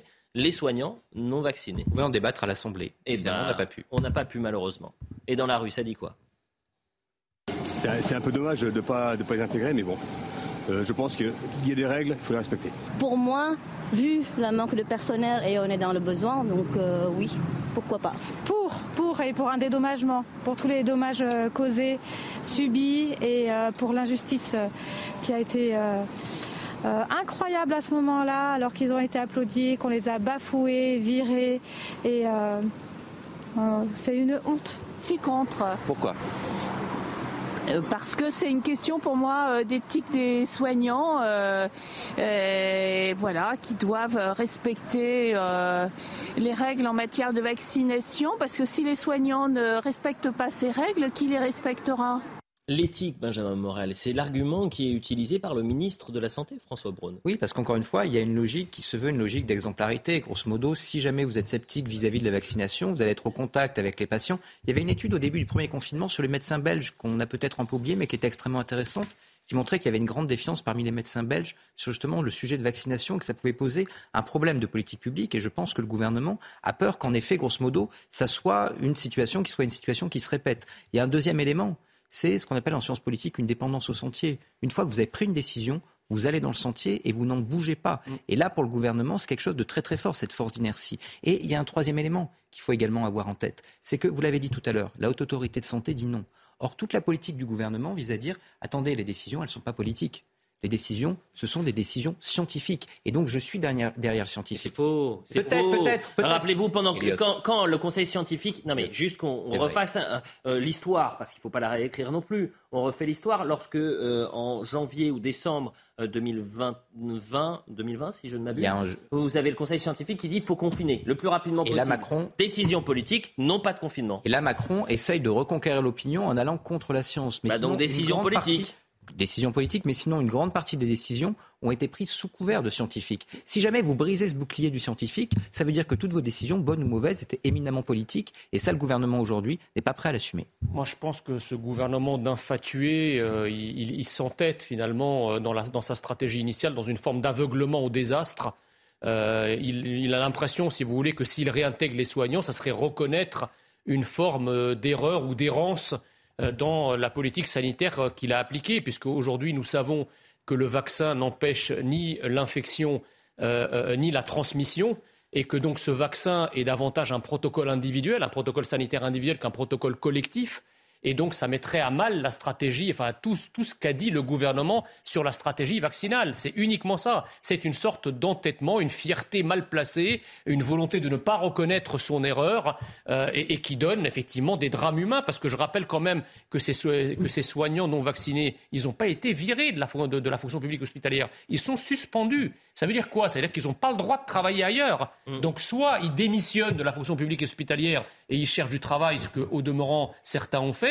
Mais tant que vous restez suspendu, vous êtes sans revenu dans l'interdiction d'aller euh, gagner votre vie ailleurs. Donc ce sont des situations humaines très difficiles et très choquantes qu'il y a derrière. Il faut le rappeler, ce ne sont pas simplement, euh, je dirais, des, euh, des considérations de, de, chiffres ou de principes. Mais surtout que les chiffres, on peut vraiment, c'est difficile d'avoir officiellement combien de soignants depuis 2020 euh, ont été 2021, euh, pardonnez-moi, ont été suspendus parce que non vaccinés. Combien ont préféré démissionner C'est pour ça qu'aujourd'hui les chiffres, vous pouvez en faire tout et, n'importe quoi. Écoutons, vous parliez d'Emmanuel Macron. Emmanuel Macron hier qui nous disait c'est une question scientifique, ça n'est pas une question politique. Ça n'a pas été une décision en opportunité politique au moment où ce choix a été fait. Ça a été une décision scientifiquement établie sur une recommandation scientifique d'un conseil indépendant. Et donc, il faut que la décision soit scientifiquement établie. Si les scientifiques aujourd'hui, et les médecins et les soignants nous disent c'est souhaitable d'un point de vue scientifique de réintégrer ces soignants, il faut que le gouvernement le fasse, ça n'est pas un choix politique. Mais euh, encore une fois, euh, au début de la crise sanitaire, euh, scientifiquement, on nous expliquait que le masque ne servait à rien et puis finalement qu'il servait et que le vaccin, avec tout le monde vacciné, on allait avoir l'immunité collective. Rappelez-vous de ces mots-là. Bon, bah, stop à un moment donné, Nathan Devers. À quoi ça sert d'avoir un président si sur des sujets comme ça, il dit il n'y a pas de sujet politique, c'est du scientifique? Ça me faisait penser, je, je travaillais un peu là-dessus cette semaine, sur la philosophie implicite politique des Schtroumpfs. C'est ça, hein, c'est le chef du village, c'est un politique et un scientifique à la fois. On est un peu dans cette logique, si vous voulez, du grand schtroumpf depuis le début de la crise sanitaire. Et d'ailleurs, pour ça qu'on devient vert. C'est là où c'est drôle, c'est qu'en plus on est tellement infantilisé depuis le début de cette affaire que euh, c'est une référence elle-même infantile. Mais si vous voulez, c'est bien pratique ce débat sur les, non sur les soignants non vaccinés, hmm. parce que ça fait que ça nous permet d'empêcher d'avoir un vrai débat sur l'état de l'hôpital à cause précisément de ces dirigeants qui se cachent toujours derrière des références scientifiques pour ne, pour ne pas montrer leur incurie elle-même politique qui a des effets terribles dans le monde hospitalier. Et donc c'est ça le vrai sujet, c'est qu'à force de désigner des boucs émissaires, de dire en gros que les responsables de la situation terrible dans les hôpitaux, ce sont les soignants non vaccinés, eh bien on passe à côté du fait que le, les pénuries euh, de lits, les pénuries de main-d'œuvre, la logique de bed management, tout ce qui été rappelé dans la mission Flash, ce sont des mesures elles-mêmes politiques qui visent à détruire l'hôpital. Et on pourrait retourner la stratégie du bouc émissaire contre les ministre de la Santé qui se succèdent depuis des décennies et qui, en effet, détruisent l'hôpital et qui font que euh, demain, des patients seront de plus en plus triés, le sont déjà aujourd'hui, et qu'il y aura sans doute des morts. François Braun, qui refuse de parler de tri, hein, d'ailleurs, euh, le ministre de la Santé, qui dit euh, le tri, ça n'existe pas. Il y a une priorisation, le tri, ça n'existe pas. Vous avez des médecins aujourd'hui qui prennent la parole, parfois sous couvert d'anonymat, parce qu'ils craignent les, tensions, les pressions et les sanctions, qui disent évidemment le tri, et ça existe depuis le début de la médecine, en quelque sorte. Écoutons François Braun. Nous vivons une épidémie de bronchiolite qui met l'hôpital en tension. L'épidémie euh, de Covid réaugmente. L'épidémie de grippe arrive. Je crois qu'il euh, faut à un moment donné dire clairement les choses. Nous allons mettre en danger notre système de santé si les gens ne se vaccinent pas. La vaccination est l'arme absolue, une arme essentielle, non seulement pour se protéger quand on est fragile, mais pour protéger les autres qui sont fragiles. C'est aussi une arme qui va nous permettre de ne pas saturer notre hôpital avec des patients malades de nouveau du Covid et malades de la grippe. Donc, vaccinez-vous, vaccinez les personnes les plus fragiles, vaccinons-nous tous, parce que c'est un moyen de permettre de passer cet hiver qui va être difficile dans les hôpitaux. Pourquoi il dit ça? Et notamment sur la vaccination Covid. Parce que, euh, certes, les gens ont eu une dose, deux doses, mais la dose de rappel aujourd'hui, la vaccination de rappel, elle avance beaucoup plus lentement en France que, par exemple, en Grande-Bretagne. C'est très intéressant de voir ça. Pourquoi? Parce que en Grande-Bretagne, vous avez un appel à la vaccination qui est quasiment du porte-à-porte, où c'est des lettres nominatives en disant il faut que vous fassiez votre dose de rappel, etc., etc. Pour les personnes les plus fragiles, hein, je parle bien évidemment. En France, c'est pas du tout ça. Vous avez euh, des publicités euh, et vous n'avez pas finalement de campagne pour ces gens-là. Et peut-être aussi que les euh, Français ont compris que, ou en tous les cas sentent, ressentent ça et le, le vaccin fonctionne pas. C'est quand même dramatique parce que ça veut dire qu'on n'apprend rien. Parce que cette remarque-là, on la faisait lors des confinements. Vous souvenez-vous, au début de la politique de mm, mm, vaccination, mm, on disait, mais en fait, il faut, aller, il faut être dans le aller vers, ce néologisme assez horrible qui vise à dire en réalité quelque chose d'assez simple. Si vous n'allez pas chercher les gens, eh bien les gens ne viendront pas. Si jamais vous faites des publicités générales, ça ne fonctionne pas. Et donc ça montre que là-dessus, en matière de politique publique, eh ben, on n'a pas vraiment évolué. Et il faut faire attention à l'évolution de tous les indicateurs hospitaliers sur une semaine. Hein. Euh, on va parler de neuvième vague bientôt. Admission quotidienne à l'hôpital, plus 11%. Admission en soins critiques, plus 15%. Patients hospitalisés, plus 3%. Patients en soins critiques, plus 5%. Et décès quotidiens, Moins 7%, c'est Nicolas Béraud, journaliste du Parisien, qui nous donne cette information. Euh, il est 23h, on fait le point justement sur les informations qu'il ne fallait pas manquer ce samedi soir. Et on continue de parler de la réintégration des soignants non vaccinés. Est-ce que c'est une bonne idée? On en parle juste après le point sur l'info de Mathieu Devez. L'Ukraine commémore l'un des épisodes les plus sombres de son histoire, les 90 ans de l'Holodomor, extermination par la faim, les famines orchestrées entre 1932 et 1933 par l'ancien chef de gouvernement de l'Union soviétique Joseph Staline ont entraîné la mort de près de 5 millions de personnes dans le pays. Qualifié de génocide par Kiev, l'Holodomor a contribué à forger l'identité nationale ukrainienne. Un mort et plusieurs blessés dans l'incendie d'un immeuble à Nice. Les flammes ont pris dans un appartement du quatrième étage dans une résidence qui en compte 13. Les fumées se sont ensuite propagées dans tout l'immeuble et 180 personnes ont été évacuées. Une sécurité renforcée pour le marché de Noël de Strasbourg, plus de 400 gendarmes mobiles, 50 militaires de l'opération Sentinelle et plusieurs centaines de policiers et de pompiers seront mobilisés. Au total, 2 500 000 visiteurs sont attendus cette année sur les 30 jours que compte l'événement. Voilà pour le point sur euh, l'information et je rappelle que l'équipe de France est donc qualifiée pour les huitièmes de finale de la Coupe du Monde après s'être imposée 2-1 euh, contre le, Danemark. Je sais que vous étiez très attentif à, ce match, cher Benjamin Morel. Absolument. Je rappelle le, plateau pour les téléspectateurs qui nous rejoignent. Nathan Dever, Laure Alice Bouvier, Benjamin Morel et Jean euh, Messia, tous deux bleu et vert et blanc vêtus. Euh, on parlait de la réintégration des soignants non vaccinés. Vous pensez que, honnêtement, euh, cette question, elle doit être.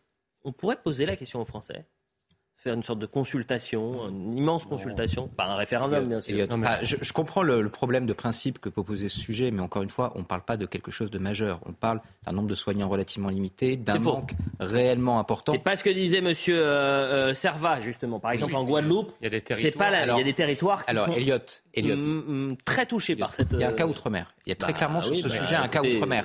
Et on peut avoir un débat hein. outre-mer, même si là-dessus, mm. les élus locaux en outre-mer ont joué un jeu quand même assez bizarre pendant le confinement. Ah bah ça va être la faute des élus. oui, quand même, oui, parce que lorsque vous avez, euh, je crois, le conseil, de, le conseil régional de Martinique qui explique à l'époque qu'il faut également essayer les médecines alternatives, il y a également des, il y a également des problèmes. Mais au, fond de ça, il y a des sujets locaux, il n'y a pas non plus un sujet national.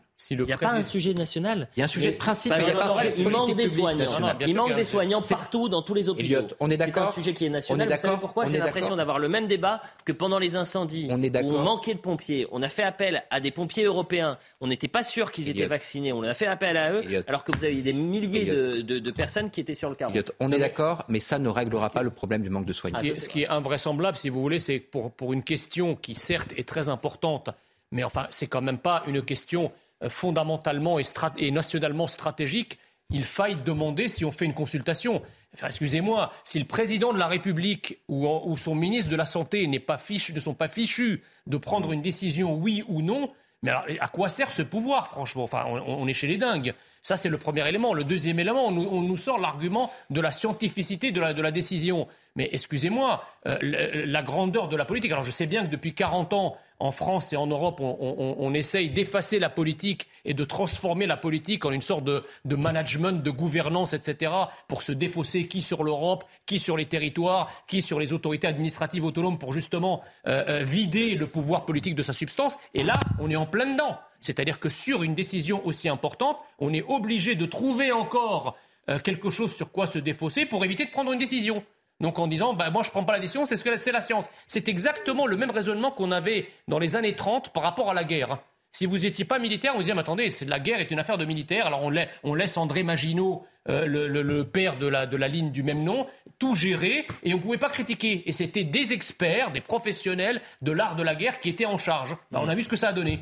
Alice. Oui, j'aimerais rebondir sur ce qui a été dit parce que c'est vrai que peut-être aussi qu'on peut soulever le problème du manque de transparence qui ne donne pas envie aux Français de se vacciner et qui ne donne pas confiance aux Français dans ce que peut aussi leur dire le gouvernement. Donc ça pose véritablement problème. Je pense que si on demandait aux Français s'il faut réintégrer les soignants, je pense que la réponse serait majoritairement oui. Mm. Euh, et là, le, le problème qu'on a, c'est qu'on a eu euh, des casseroles à répétition avec le cabinet McKinsey, par exemple, ou ce genre de choses, euh, qui ont qui n'ont pas donné confiance aux Français dans le gouvernement et dans la façon de gérer les crises aussi. Mais ce qui est- non, mais ce que- je, viens de penser à un truc, c'est qu'on est, on est- enfin, on vit quand même dans un pays, dans un pays extraordinaire qui est capable d'aller chercher les djihadistes pour les ramener en France, d'accord, pour les intégrer à la nation française. On parle même de rapatrier et on n'est pas fichu de réintégrer les soignants. Enfin, excusez-moi. Pour ramener le sujet à vos Ah non, marronnes, mais Jérôme. c'est-à-dire, non, mais là, là, si vous voulez, quand vous voyez la Et en fait, comparaison. c'est à partir de 23h04 Oui, que voilà, Jean Messia fait des grands écarts. Voilà. vous n'avez même pas idée. Non, non, mais c'est- quand même, c'est quand même atterrant.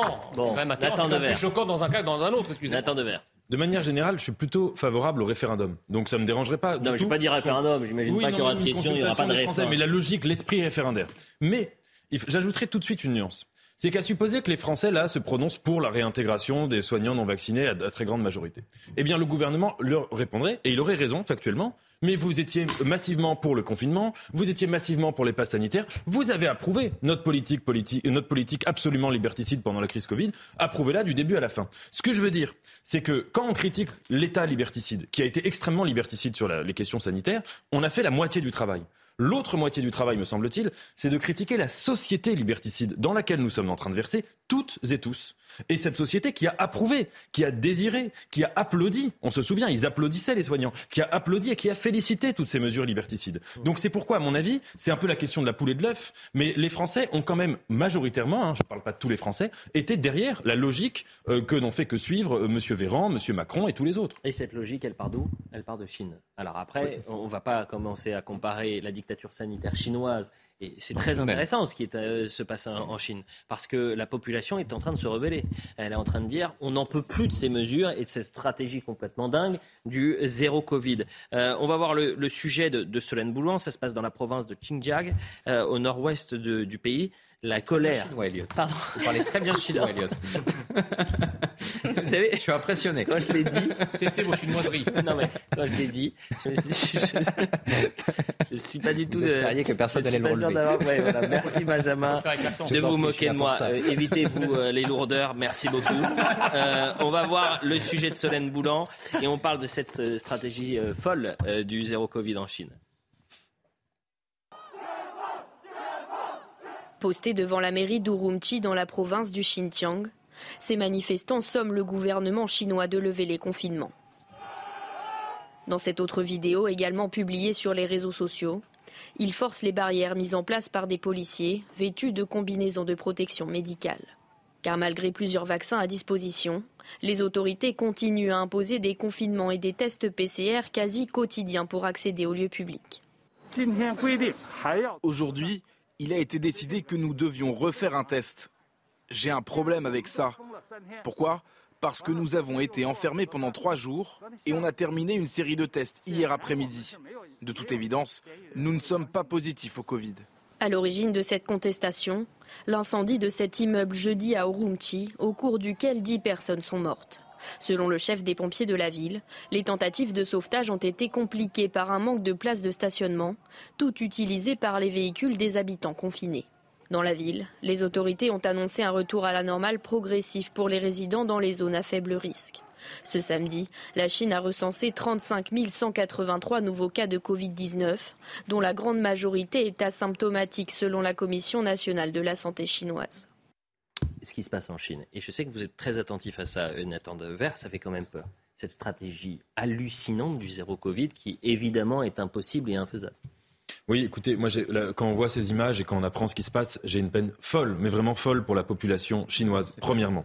Deuxièmement, pour dépasser l'émotion, euh, il faut quand même se rappeler qu'au début de la crise sanitaire, il y avait beaucoup de voix en France, même à droite, beaucoup à droite, qui disaient qu'il fallait s'inspirer de la Chine, que la Chine était beaucoup plus efficace parce qu'ils construisaient des hôpitaux, que c'était un grand modèle. Tout cela dans une contestation de la démocratie. Il faudrait reprendre les, noms des gens qui ont fait ces déclarations et leur demander euh, s'ils font leur mea culpa aujourd'hui. La troisième chose, et ce qui est passionnant, c'est que dans le totalitarisme chinois actuel, la référence hygiéniste médicale, bien avant le Covid, hein, est très et centrale. Par exemple, si vous prenez les premiers textes de M. Jinping pour asservir les Ouïghours, textes confidentiels mais qui ont fuité, il compare les Ouïghours à des virus. Si vous voulez, cette métaphore, ce rapport au virus, ce rapport, premiers, hein. ce rap... oui, et c'est pas les premiers d'ailleurs. En effet, c'est là que c'est très intéressant. et, et, donc, si vous voulez, euh, euh, c'est au cœur. La question de la santé est au cœur de la question du totalitarisme chinois, et c'est pas un hasard s'ils deviennent fous, s'ils font souffrir leur population sur cette question précise. Alors, ils, souffrent, mais il, y en a certains qui se rebellent, et c'est ça aussi qui est intéressant, c'est de voir qu'en fait la société euh, chinoise est en train d'évoluer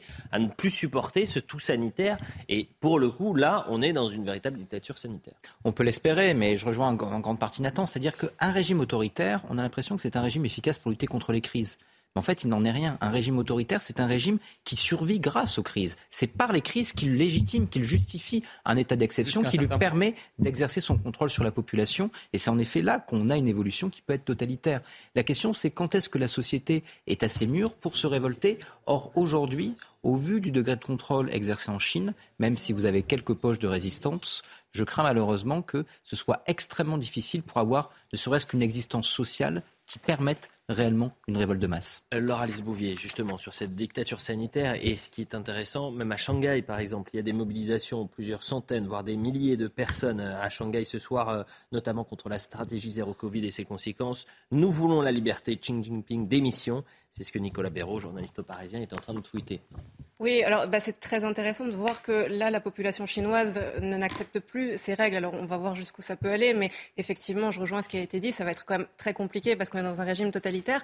Mais on voit véritablement euh, ce qui se passe lorsqu'on applique des règles sans même s'adapter. C'est-à-dire que la population est capable de voir qu'on doit s'adapter nécessairement aux évolutions. Ça fait euh, plus de deux ans euh, qu'on est dans cette crise sanitaire, et donc nécessairement, il y a des adaptations qui doivent être prises. Et donc cette stratégie du zéro Covid, telle qu'elle est adoptée en Chine, comme elle l'était au début du Covid n'est évidemment plus acceptable. Euh, ce que je vous propose, c'est qu'on euh, revienne sur euh, une autre thématique. Voilà ce qu'on pouvait dire sur le zéro Covid en France. On reste à l'hôpital, mais avec un témoignage extrêmement choquant et une actualité dramatique. Et d'ailleurs, une actualité que certains ont peut-être voulu passer sous silence. Et c'est ça qui est gravissime.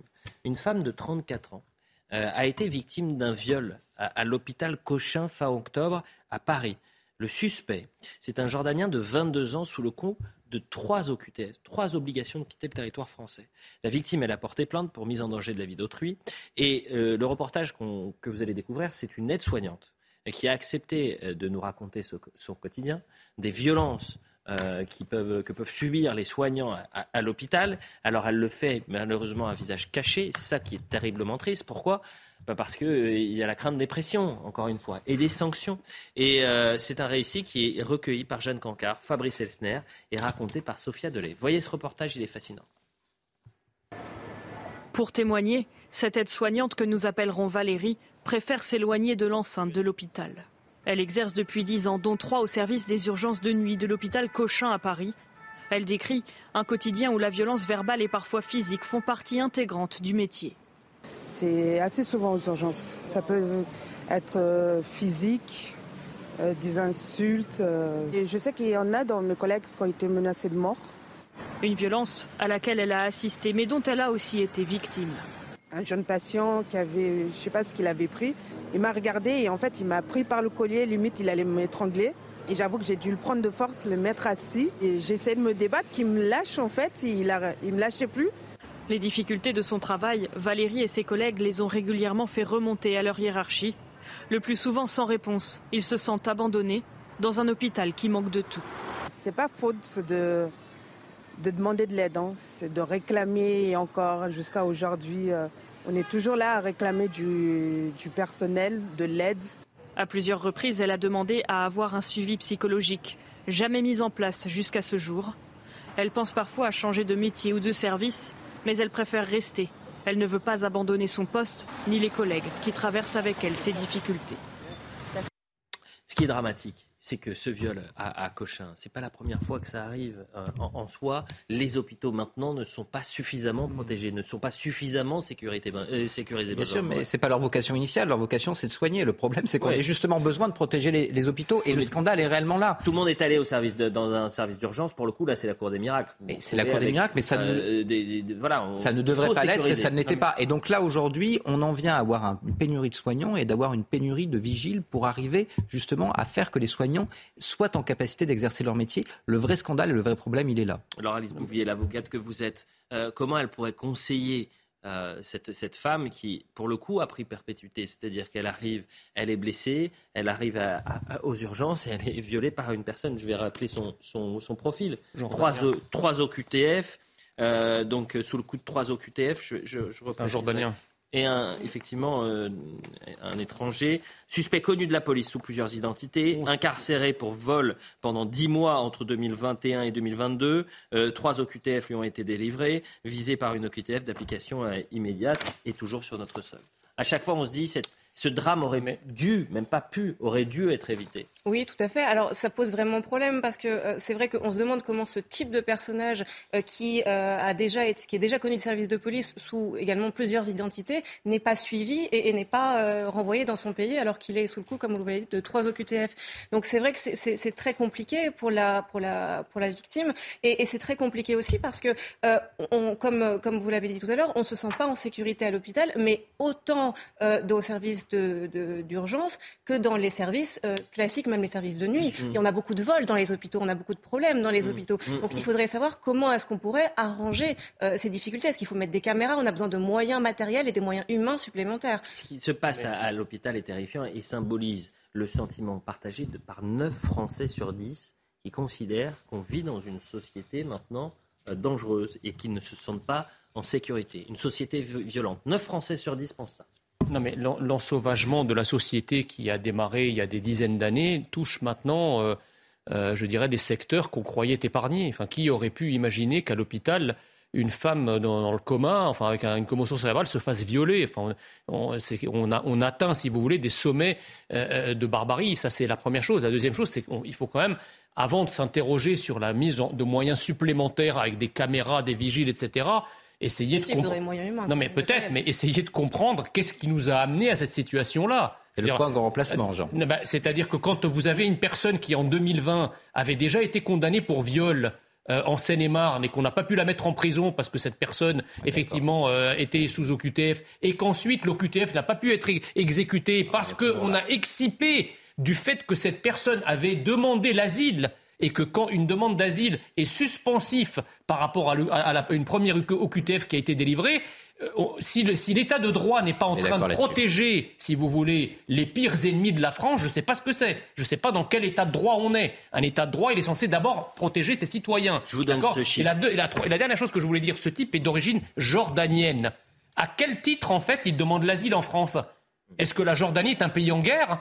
Est-ce que la Jordanie est un pays qui connaît une famine? Pas du tout. Donc déjà, le fait de, venir, de, ne pas venir dans une zone de conflit ou d'une zone euh, de famine devrait interdire à une personne de, déposer un dossier, un, d'asile, sauf s'il y a des cas avérés de persécution politique, etc. Mais ça, c'est très rare. C'est très rare. Donc, je veux dire, là, si on veut quand même arrêter le processus d'ensauvagement dans lequel on est, il faut quand même commencer par traiter le phénomène migratoire qui, est une composante majeure de la violence et de la délinquance dans notre pays. On va parler de la violence dans les transports en commun dans un instant et, justement de la délinquance étrangère. Mais une dernière, un dernier chiffre qui était assez aussi euh, intéressant. En 2021, vous avez 1009 incidents qui ont été déclarés via la sécurité de l'ordre des médecins, c'est-à-dire des violences contre les soignants.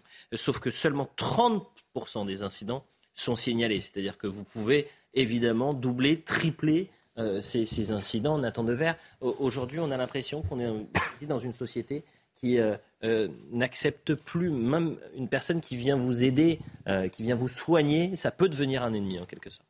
Oui, bien sûr. Et on vit dans une société, mon avis, plus largement, j'ai écouté très attentivement le, reportage. Ce qui m'a frappé, c'était que la soignante expliquait qu'elle demande de l'aide psychologique, elle ne l'a pas, elle signale les problèmes, il ne se passe rien.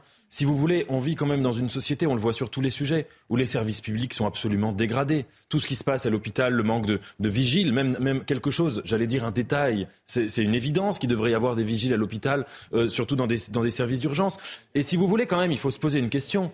En France, on est un des pays où il y a énormément d'impôts. Ce n'est pas normal que tout le service public, tout ce qui relève normalement du budget de l'État, tout ce que le contribuable finance, soit à ce point dégradé, détérioré et, inefficace et inefficient, si vous voulez. À un moment, presque, cette question-là de l'impôt, elle est centrale. Si vous voulez, à quoi, à quoi bon payer autant d'impôts, je parle nationalement, hein, pour avoir des services publics aussi dégradés C'est quand même ce décalage. Parce qu'on est submergé par l'invasion, c'est ça le problème. C'est que quels que soient les moyens que vous rajoutez, comme vous fermez pas l'origine des problèmes, c'est-à-dire les robinets migratoires, tout, à chaque fois que vous allez mettre 1000 flics de plus, 1000 gendarmes de plus, quelques centaines de places de prison de plus, ça va être complètement submergé par l'afflux permanent d'une immigration fortement criminogène. les gens, voilà. également une désorganisation des services Autre sujet, mais vous voulez qu'on parle parce que alors pour le coup, euh, mais on va me gronder en régie, mais euh, il y a les violences dans les transports en commun, c'est l'un des reportages, mais vous avez dit où part nos impôts? On a un sujet là-dessus ah. euh, qui vous explique justement concrètement euh, sur 1000 euros euh, d'impôts, de, dépenses publiques, où est-ce que ça va? Euh, Et c'est fascinant parce qu'en fait, ça a été une étude qui a été faite par un, un étudiant d'HEC. Il a compilé des données publiques sur Internet pour représenter la répartition de 1000 euros de dépenses publiques. Et les utilisateurs, désormais, doivent maintenant voter pour répartir eux-mêmes cette somme. Et vous allez voir, par exemple, utilise, il y a 7 sur 1000 euros, il y a 7 euros pour la justice. Il y a 262 euros pour les retraites. Et voilà. Sur 1000 euros, vous avez 7 euros pour la justice, mais 4 fois plus pour le sport et la culture. Regardez le sujet. Il est de, Thomas Chama. Ça, c'est les dépenses les plus importantes. Vous verrez dans le sujet les dépenses les moins importantes, les dépenses les plus importantes la retraite, l'assurance maladie, l'éducation, le soutien à l'économie, transport et urbanisme. Thomas Chama. 262 euros pour la retraite, 23 euros pour la sécurité. Sur ce site internet, il est possible d'analyser comment sont répartis 1000 euros de dépenses publiques. Un travail de compilation de données à l'initiative de cet étudiant en école de commerce. Tout est parti d'un débat entre amis euh, lors de la dernière élection présidentielle. On parlait de la réforme des retraites et euh, à un moment donné, je demande à mes amis, mais est-ce qu'un de nous sait combien on dépense en retraite sur le total des dépenses publiques? Et là, personne ne sait répondre. Et je me dis, il y a un souci. Ce débat-là de la dépense publique, il est récurrent mais il est maîtrisé par une faible partie des citoyens. Dans le détail, les dépenses publiques les plus importantes concernent la retraite puis l'assurance maladie. Au contraire, les dépenses pour la sécurité et la justice sont les plus faibles. Au total, le montant estimé des dépenses publiques en 2022 est de 1490 milliards d'euros, soit 1800 euros par habitant et par mois. C'est l'une des questions centrales que tout le monde se pose. On s'est tous posé ça lors d'un dîner. Mais, où est-ce que va notre, euh, où est-ce que vont l'argent des impôts ce qui, est fascinant, si vous voulez, c'est que quand on étudie la théorie de l'État, et je, parle euh, de choses que Benjamin Morel connaît très bien, c'est qu'il y a le régalien d'abord. Hein. Bon, le régalien, c'est quand même la sécurité et la justice. Ça fait partie des deux grandes missions régaliennes de l'État, celles euh, auxquelles l'État devrait effectivement consacrer prioritairement et massivement les moyens, puisque c'est de là qu'il tire sa légitimité en même temps qu'il l'exprime dans la société. Or là, qu'est-ce qu'on constate? Que ce sont les parents pauvres et bien, de la dépense publique. Et par contre, des dépenses qui sont évidemment, euh, qu'on peut considérer comme louables ou honorables, comme le sport et la culture, je suis désolé, ça ne fait pas partie des missions régaliennes de l'État. Donc ça peut passer en second plan et faire remonter les... Euh, je dirais que sur la culture, il faut la protéger, et notamment la culture française. Donc ça peut Bah, faire partie. mais le problème, on peut c'est- considérer que dans une société où la culture française est complètement oubliée, que ça devient Oui, une, si si- vous si- regardez si- une mesure si- régalienne. Si c'était le cas, Stéphane Bern ne ferait pas des concours pour ça. essayer de ramasser de Si l'argent. vous regardez pour protéger l'affectation- nos- notre Je vous patrimoine. dis que ça pourrait le devenir, Ah, avec si un vous- président qui Voilà. pense à la culture française, Mais Jean pas a à la raison. culture woke. Jean a raison, c'est-à-dire que quand vous regardez l'allocation des ressources du ministère de la Culture, ça va pas vers les monuments historiques. Alors que si on voulait tout rénover, ça demanderait 2 milliards et ce ne serait pas grand-chose au vu de ce que l'on a dépensé. Et pourtant, c'est un poumon touristique. Je rejoins tout à fait Jean. Il faut voir qu'il y a trois grands groupes de budgets. Il y a les budgets sociaux. Si vous y touchez, la France est dans la rue. Il y a les budgets des collectivités territoriales qui s'occupent beaucoup de services publics, sport, etc. Si vous y touchez, vous avez tous les grands barons qui se retrouvent devant l'Élysée à dire faisons la révolution. Si jamais vous touchez au budget de l'État, et derrière ce budget de l'État, ce n'est pas des gras de papier dans les ministères majoritairement, c'est les policiers, les enseignants, les juges. Eh bien à ce moment-là, il n'y a pas grand monde qui se plaint. Et donc qu'est-ce que l'on fait depuis en fait 30 ans? Eh bien comme on ne peut pas toucher aux régimes sociaux, comme on ne peut pas toucher non plus aux collectivités territoriales, eh bien qu'est-ce qu'on fait? On touche à l'État. Alors, je vous le dis, dans un instant, on sera en direct avec le professeur Megarban, qui, euh, et évidemment, je lui ai envoyé un texto parce que je lui ai dit, mais je veux absolument avoir votre avis sur le cas pratique qu'on a présenté et, et savoir, les chiffres qui peuvent être considérés comme un peu inquiétants sur l'évolution de l'épidémie. On, on va peut-être vers une neuvième vague de Covid, mais savoir ce qu'il en pense réellement, ces soignants non vaccinés. Donc, je lui posera la question. Le professeur Megarban, c'est un professeur qui a toujours été mesuré. Il ne fait pas partie, selon moi, on ne le met pas dans la catégorie alarmiste, Nathan Dever. On est d'accord ou pas? Oui, oui. Oh, Oui. oh, euh, bon. Euh, donc on sera, avec lui dans, mesuré. on sera avec lui dans un instant. Vous vouliez peut-être réagir parce que c'est vous qui avez euh, vous vous êtes posé ces questions. Où va notre argent? Donc sur ce, ce- ce reportage que vous avez vu. Oui, ce reportage est, est- est très intéressant, en effet édifiant, mais à mon avis, il y a deux questions. Il y a la question de la répartition et il y a la question de l'utilisation. Parce que par exemple, quand on dit euh, X somme euh, va à la culture ou au sport ou au transport, euh, la question ensuite c'est qu'est-ce qu'on en fait de cet argent? Moi j'aimerais juste donner un exemple. Alors c'est pas tout à fait le budget de l'État, c'est un peu plus complexe. Mais euh, je trouve que là, euh, quand la mairie de Paris et, et la France a eu le choix entre présenter une candidature aux Jeux Olympiques ou à une exposition universelle, ils avaient le choix entre les deux. Et ils ont appuyé la candidature aux Jeux Olympiques, c'est-à-dire euh, des infrastructures qui vont permettre de faire la fête pendant un été, un- un- une saison. C'est pas vrai, elles vont être utilisées, Nathan. Ah bah oui, mais une exposition universelle, ça n'a rien à voir. Une exposition universelle, ça change la face d'un pays. Vous voyez, ça change la face notamment, par exemple, d'une capitale et d'un pays durablement. Donc là, vous avez eu un choix entre juste faire quelque chose qui relève un peu du showbiz, faire venir des sportifs un peu, etc. Ou ça, une politique de bâtisseur. Non, mais je sais que je suis minoritaire là-dessus, et peut-être un peu excessif, mais, Un mais peu. ou une politique de bâtisseur. Non, parce que les on- deux événements sont exceptionnels et tant mieux d'ailleurs. Oui, on- mais il y on- en a un où c'est le pur court terme, c'est-à-dire les Jeux Olympiques, euh, on ne s'en souvient pas de manière éternelle, sauf euh, voilà, ou en tout cas on n'en voit pas la trace tous les euh, jours en sortant de chez soi. Et il y en a un où ça, révolutionne le visage même que prend une ville, un pays, des monuments, etc. Et ça, ça demande une vision. On pourrait prendre un autre exemple, la culture, sans attaquer le ministère actuellement. Depuis euh, Enfin, le général de Gaulle a créé ce ministère pour des gens qui avaient une vraie vision de la culture. Et aujourd'hui, s'y succèdent, depuis très longtemps d'ailleurs, un certain nombre de technocrates qui sont tantôt à la Et culture. Je pense à quand Fleur Pellerin avait été nommée, elle avait dit à François Hollande, euh, mais qu'est-ce que, qu'est-ce, pourquoi tu me mets à la culture, etc. Il lui avait dit être ministre de la culture, c'est d'aller au théâtre le soir et de dire que euh, les pièces sont très bien. Vous voyez, donc ça c'est un exemple où même s'il y a un budget qui est donné à un ministère, il faut encore des gens qui aient une vision et qui puissent l'utiliser intelligemment. Sur le budget de la justice, vous êtes avocate, Laure Alice Bouvier. Est-ce que vous, quand vous voyez que 7 euros sur 1000 euros d'impôt est alloué à la justice, j'imagine que vous avez envie de, de tomber de votre chaise. Ah oui, attention, fait. vous faites pas mal. J'éviterai. Euh, euh, tout à fait, Elliot. Et, et je, je suis effarée de voir que le gouvernement fait des choix euh, qui vont dans ce sens-là. Parce que c'est vrai qu'en tant qu'avocate, je le constate à chaque audience. On a des renvois à des fois une année supplémentaire, voire un an et demi. On a des services qui mettent des mois avant de réussir à nous envoyer les dossiers parce qu'ils sont submergés, voire même des magistrats euh, qui décèdent en pleine audience parce qu'ils sont, ils ont trop de dossiers aussi. On a eu le cas il y a, il y a, il y a 10 jours environ d'une magistrate qui, qui est décédée au tribunal de Nanterre. Donc c'est dramatique. Et donc là, la question qui se pose, euh, et, et j'aimerais rebondir sur ce que vient de dire Nathan Devers, parce que c'est très juste, il y a effectivement l'affectation euh, des sommes et il y a aussi cette utilisation. Et euh, ce qu'il faudrait, c'est qu'on évalue davantage les politiques publiques et la façon dont elles sont faites. C'est-à-dire qu'on a l'évaluation de la régularité des politiques publiques et l'évaluation de l'efficacité des politiques publiques. Voilà ce qu'on pouvait dire sur ce thème et on est en direct avec le professeur Megarban. Je dis tout, hein, transparence totale. Euh, je lui ai envoyé un texto, un message pour lui dire est-ce que vous voulez réagir à notre thématique sur les soignants? Il m'a dit mais avec grand plaisir et, c'est pour ça qu'il est avec nous. Merci professeur. Et en plus j'ai l'impression euh, que vous étiez en train de, travailler. Un grand merci professeur d'être avec nous. La question elle est centrale aujourd'hui. Euh, alors peut-être euh, première question d'ailleurs sur le Covid. Est-ce qu'il faut craindre une neuvième vague?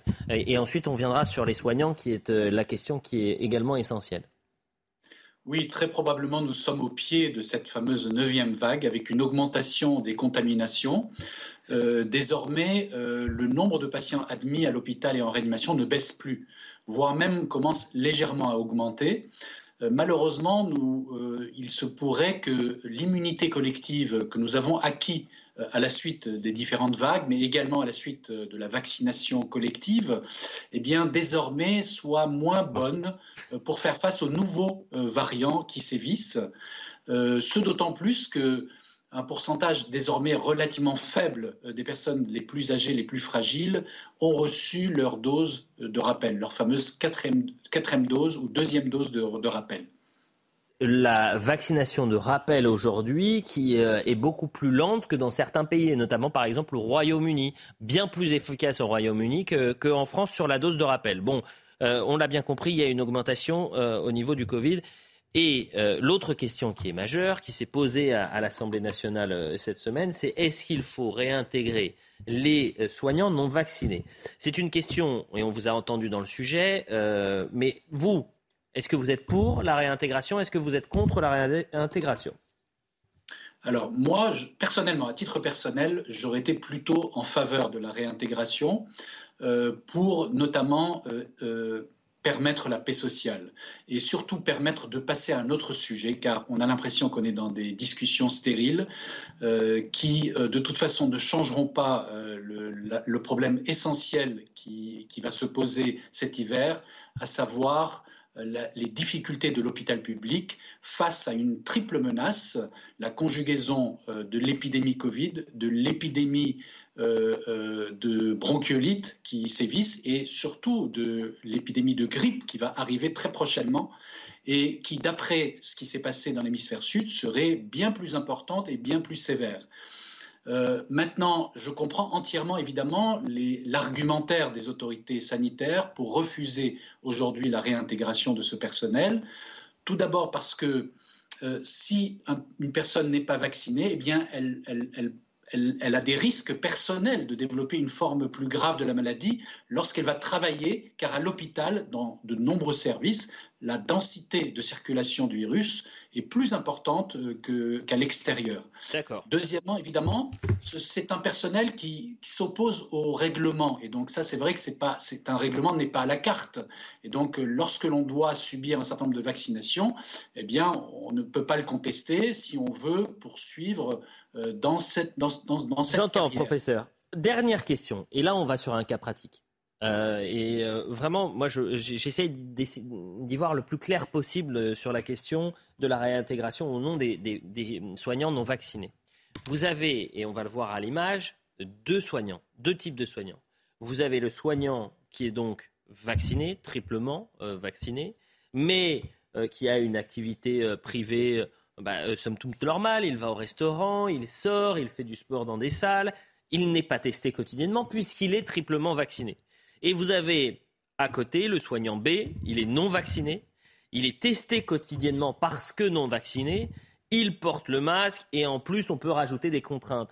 Sur les deux soignants, soignant A et soignant B, finalement avec lequel on prend le plus de risques bah, Si vous voulez, aujourd'hui à l'hôpital, que ce soit le soignant A ou le soignant B, tous les deux vont mettre un masque au moment où ils vont rentrer. J'entends. Alors le masque, effectivement, tout le monde le met. Mais finalement, sur, le, sur les tests, si vous voulez, si vous avez un soignant qui est peut-être pas vacciné mais testé tous les jours, j'ai quand même l'impression, pardonnez-moi, et je ne suis pas médecin, et c'est pour ça que je, je vous demande, mais moi j'ai l'impression que le soignant B, je serais plus rassuré avec le soignant B qu'avec le soignant A, pour la simple et bonne raison que ce vaccin, malheureusement, et je le répète, ne protège pas ni de la contamination, ni de la transmission. Vous allez me donner votre réponse, mon cher euh, professeur, juste après le point sur l'information, puisqu'il est 23h30. La France, première équipe qualifiée pour les huitièmes de finale de la Coupe du Monde de football au Qatar. Les Bleus peuvent remercier Kylian Mbappé, auteur d'un doublé ce soir contre le Danemark. Une victoire 2 buts à 1. Le premier est inscrit à l'heure de jeu sur une passe de Théo Hernandez. Mais 7 minutes plus tard, le Danemark revient dans le match suite à un corner. Christensen jaillit devant Rabiot pour marquer d'une tête puissante. Et le talent des Bleus va faire la différence. Griezmann centre pour Mbappé qui marque à bout partant. C'est son 31e but avec l'équipe de France. Il égale un certain Zinedine Zidane. Un mort et une dizaine de disparus après un glissement de terrain sur l'île d'Ischia en Italie. Au petit matin, une vague de boue et de débris a dévasté le nord de l'île, submergeant au moins une maison et emportant des voitures vers la mer. La première victime est une femme dont le corps a été retrouvé par les secouristes. Des militants d'attaque bloquent des casiers Amazon, emblème selon eux de la surconsommation. L'organisation altermondialiste dénonce le Black Friday, le jour de l'année au cours duquel l'impact environnemental, social et économique de la société de consommation est le plus emblématique et préoccupant. Un peu plus de 23h30. Merci à tous si vous nous rejoignez, euh, que vous avez suivi peut-être la Coupe du Monde, vous avez peut-être suivi d'autres euh, choses, peut-être au restaurant. la question majeure, euh, notamment de, cette fin de semaine, c'est faut-il réintégrer les patients, les soignants, pardonnez-moi, non vaccinés? Il y a eu ce débat très houleux à l'Assemblée nationale. Et maintenant, on essaie de se poser cette question avec les scientifiques. Le professeur Bruno Mégarban est avec nous. Euh, je vous ai présenté une sorte de cas pratique avec deux types de soignants. Soignant A, vacciné, qui fait sa vie, il n'est jamais testé. Soignant B, euh, qui est non vacciné. Euh, mais parce que non vacciné, il se fait tester tous les jours. Lequel, finalement, est le plus à risque, avec lequel on prend le plus de risques, mon cher professeur écoutez, euh, la personne qui se fait tester, qui est négative, eh bien, on peut être sûr qu'elle n'est pas porteuse du virus, quel que soit son statut immunitaire, mmh. qu'elle ait été vaccinée ou pas. Néanmoins, la personne non vaccinée qui aurait été testée positive mmh. prend plus de risques pour elle-même de mmh. développer une forme grave de la maladie. Aujourd'hui, le vaccin est parfaitement efficace pour prévenir les formes graves de la maladie. D'ailleurs, nous vivons parfaitement normalement aujourd'hui grâce à la vaccination. Dernière question, toute dernière question, professeur. Vous avez parlé de cette crise qui couvre et cette triple vague à cause de l'épidémie de bronchiolite, à cause de l'épidémie de grippe qui va arriver et qui est virulente, à cause de la crise euh, Covid. Euh, est-ce qu'aujourd'hui, j'ai l'impression qu'il y a un mot qui est tabou du côté du ministère, c'est le mot tri le tri des patients. On ne doit pas parler de tri de patients quand on est François Braun et quand on est Olivier Véran. Mais vous avez des médecins qui, sur le terrain, vous disent tous les jours, le tri, déjà, c'est dans l'air du temps, ça a toujours existé dans l'histoire de la médecine, et ça existe encore plus aujourd'hui parce qu'on manque de bras et on manque de moyens. Est-ce que vous, vous avez l'impression, malheureusement, qu'on euh, trie euh, des patients euh, dans les services d'urgence ou de réanimation? Alors, si vous entendez par le mot tri euh, choisir lequel des patients va pouvoir vivre et lequel va décéder, non. Si vous signifiez par le mot tri euh, offrir euh, la meilleure euh, et la plus optimale euh, des solutions pour un patient donné Eh bien, malheureusement, oui, effectivement, dans beaucoup de situations, nous traitons les patients dans, dans des situations sous-optimales. D'ailleurs, même, nous, nous y sommes habitués. Et désormais, nous appliquons et nous mettons en pratique des choses que, que moi-même, par exemple, eh bien, n'enseigne pas. malheureusement, au vu des moyens, nous sommes obligés en permanence de réagir et de prendre en charge comme dans une situation de crise. D'ailleurs, hmm. l'hôpital fonctionne quotidiennement en situation de crise aujourd'hui. Merci mon professeur. Merci cher professeur Megarban parce que vous êtes euh, arrivé en, urgence en quelque sorte pour répondre à, nos questions ce soir et, c'est un plaisir toujours de, vous poser toutes ces questions. Important ce que nous disait le professeur Megarban sur le tri. Euh, alors si on parle de est-ce qu'il y a un patient qui doit vivre ou mourir, ça il y a peut-être pas, mais euh, optimal ou non, Là, il y a du tri. On est en train de, choisir. Et il est forcé de constater que dans son activité, il est obligé de, travailler avec l'art du système D, en quelque sorte, Nathan Nevers. Oui, tout à fait. Avec, euh, je pense, ce qui se passe, c'est que la population française, sur ces dernières décennies, elle a quand même sensiblement augmenté. Et en fait, il me semble que tous les malheurs de la France aujourd'hui viennent du fait que les services publics, notamment l'hôpital, ne s'est pas adapté à l'explosion démographique que nous avons connue depuis 30, 40 ans. Ce qu'on dit de l'hôpital, on pourrait dire de l'université. C'est un sujet que je connais un peu mieux. Je vois ça. Comment il y a des expériences de saturation institutionnelle. Alors, à l'université, ça a des effets quant à l'enseignement, quant à la transmission, quant à la formation des étudiants. À l'hôpital, ça a des effets de vie ou de mort. Autre sujet très important, la violence dans les transports en commun. Vous savez que le grand plan de Gérald Darmanin pour euh, les Jeux Olympiques et pour la Coupe du Monde, plan zéro délinquance. Il va doubler les services euh, de forces de l'ordre dans les transports en commun. On est allé dans les transports en commun avec nos équipes. Pourquoi? Parce que euh, dans la région parisienne, en région parisienne, c'est une catastrophe. Vous avez des personnes qui ont changé complètement leur manière de vivre, qui ne prennent plus le métro, par exemple, à, à, certaines heures, de peur de se faire agresser. Et les chiffres, ils sont édifiants sur la violence et notamment, malheureusement, la délinquance étrangère qui est majoritairement, mais c'est plus que majoritaire, 93% des mises en cause pour des vols sans violence sont identifiés comme étrangers. 81% des vols avec violence et vols sans, violence, c'est quasiment 100%. Voyez le sujet de Jeanne Cancard et Alexandre Distel. Messieurs, dames, nous annonce la présence de pickpockets à bord des et faire attention à vos effets personnels. Merci. Dans le métro parisien, les usagers sont habitués à ces avertissements devenus quotidiens particulièrement ici à la station Trocadéro qui est l'une des plus prisées par les touristes, mais aussi par les délinquants. C'est dommage qu'on s'habitue, mais je fais toujours très très attention. Et toujours un sac fermé que je tiens contre moi. D'après les chiffres du ministère de l'Intérieur ces derniers mois dans les transports en commun en Ile-de-France, le nombre de vols avec violence a baissé de 27% et le nombre d'agressions de 21%.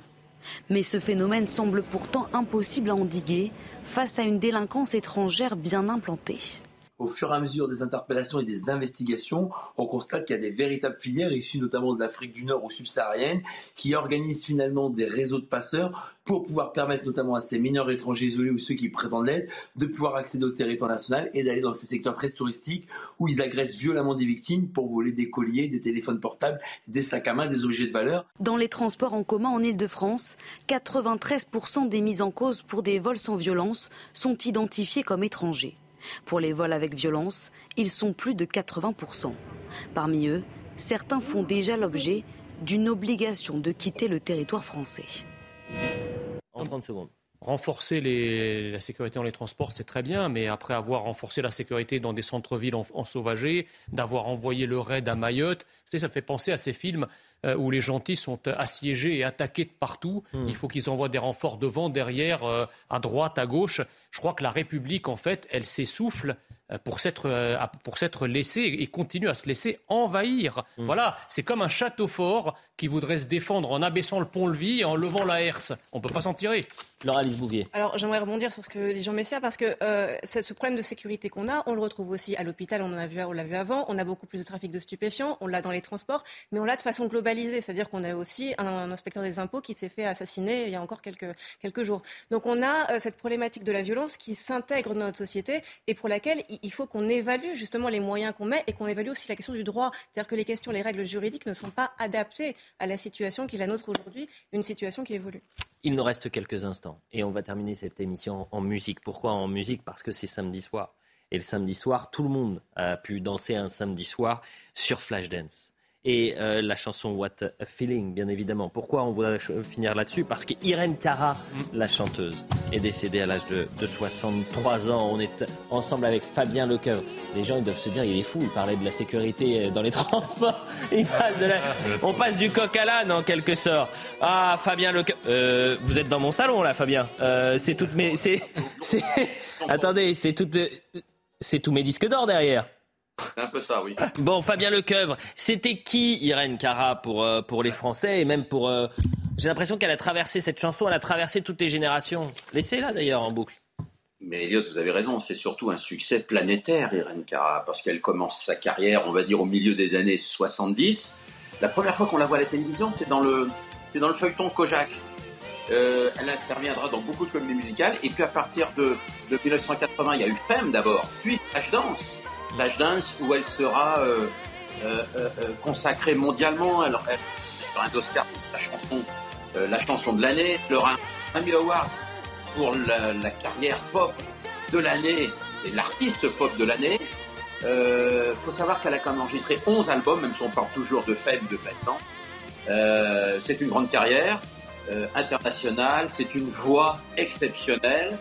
Et aujourd'hui, euh, on est triste, évidemment, et on s'interroge sur cette disparition à l'âge de 63 ans, ce qui est quand même très, très jeune, euh, Elliot. Fabien Lecoeuf, vous êtes où, là? Dans mon bureau. C'est votre bureau? Oui, bah oui. Bah attendez, c'est magnifique ce bureau. Vous avez vu, Eh bon, oui, vous je connaissez travaille. le mien de bureau, euh, il est un peu- mais il est moins sympa que le vôtre, c'est magnifique.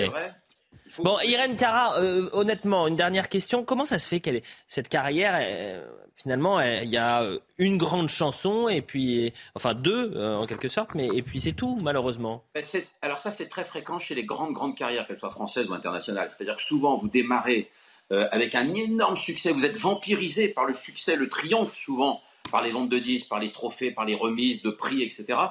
Et puis euh, après, vous pouvez sortir derrière 8, 10 albums, faire une apparition comme elle l'a fait d'ailleurs aussi aux côtés de Clint Eastwood, rappelez-vous, dans son film... euh, euh, euh, euh, bon, je, pense que, oh les flingues, mais je, je pense qu'à un moment donné, euh, il y a un succès qui vous porte. On l'a en France sur certains artistes comme nous d'ailleurs aussi, hein, de chez nous, comme Born to Be Alive, des gens qui ont fait un succès un été et qui ont quand même fait 8 ou 10 albums derrière et qui malheureusement, on retient deux chansons dans la carrière d'Irene Cara. Aujourd'hui, c'est triste, mais c'est comme ça, c'est le, c'est le, la distribution du succès.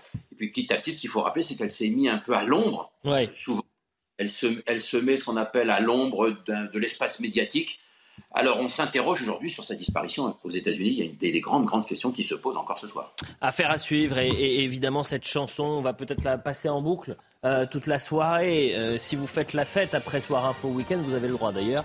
Vous pouvez aussi regarder cette émission euh, sur CNews Replay, le replay de, de Soir Info Week-end. Un grand merci, euh, mon cher Fabien Lecoeuf. Je remercie Laura Tapiro, Axel Thomas, Jean-Luc Lombard, Philippe Salin et euh, Rodrigue Le Prado pour la préparation de l'émission. Vous aimez cette chanson, Jean Messia? Ouais, j'aime bien. Ouais, j'aime bien. Vous pouvez le dire avec le sourire, vous pouvez Ouais, danser un petit peu. Allez-y. Euh, quoi, danser? La piste. Bah, J'y vais, je vais. Vous savez comment on m'appelle? Le chauffeur de salle. Ah oui Bien sûr. El Fuego. Et- El Fuego. Avec quel volant? Ah, attendez, je vais pas vous le dire. Euh, et on va, vous savez quoi? On va terminer l'émission avec le clip justement de a Feeling. Merci à tous, à demain.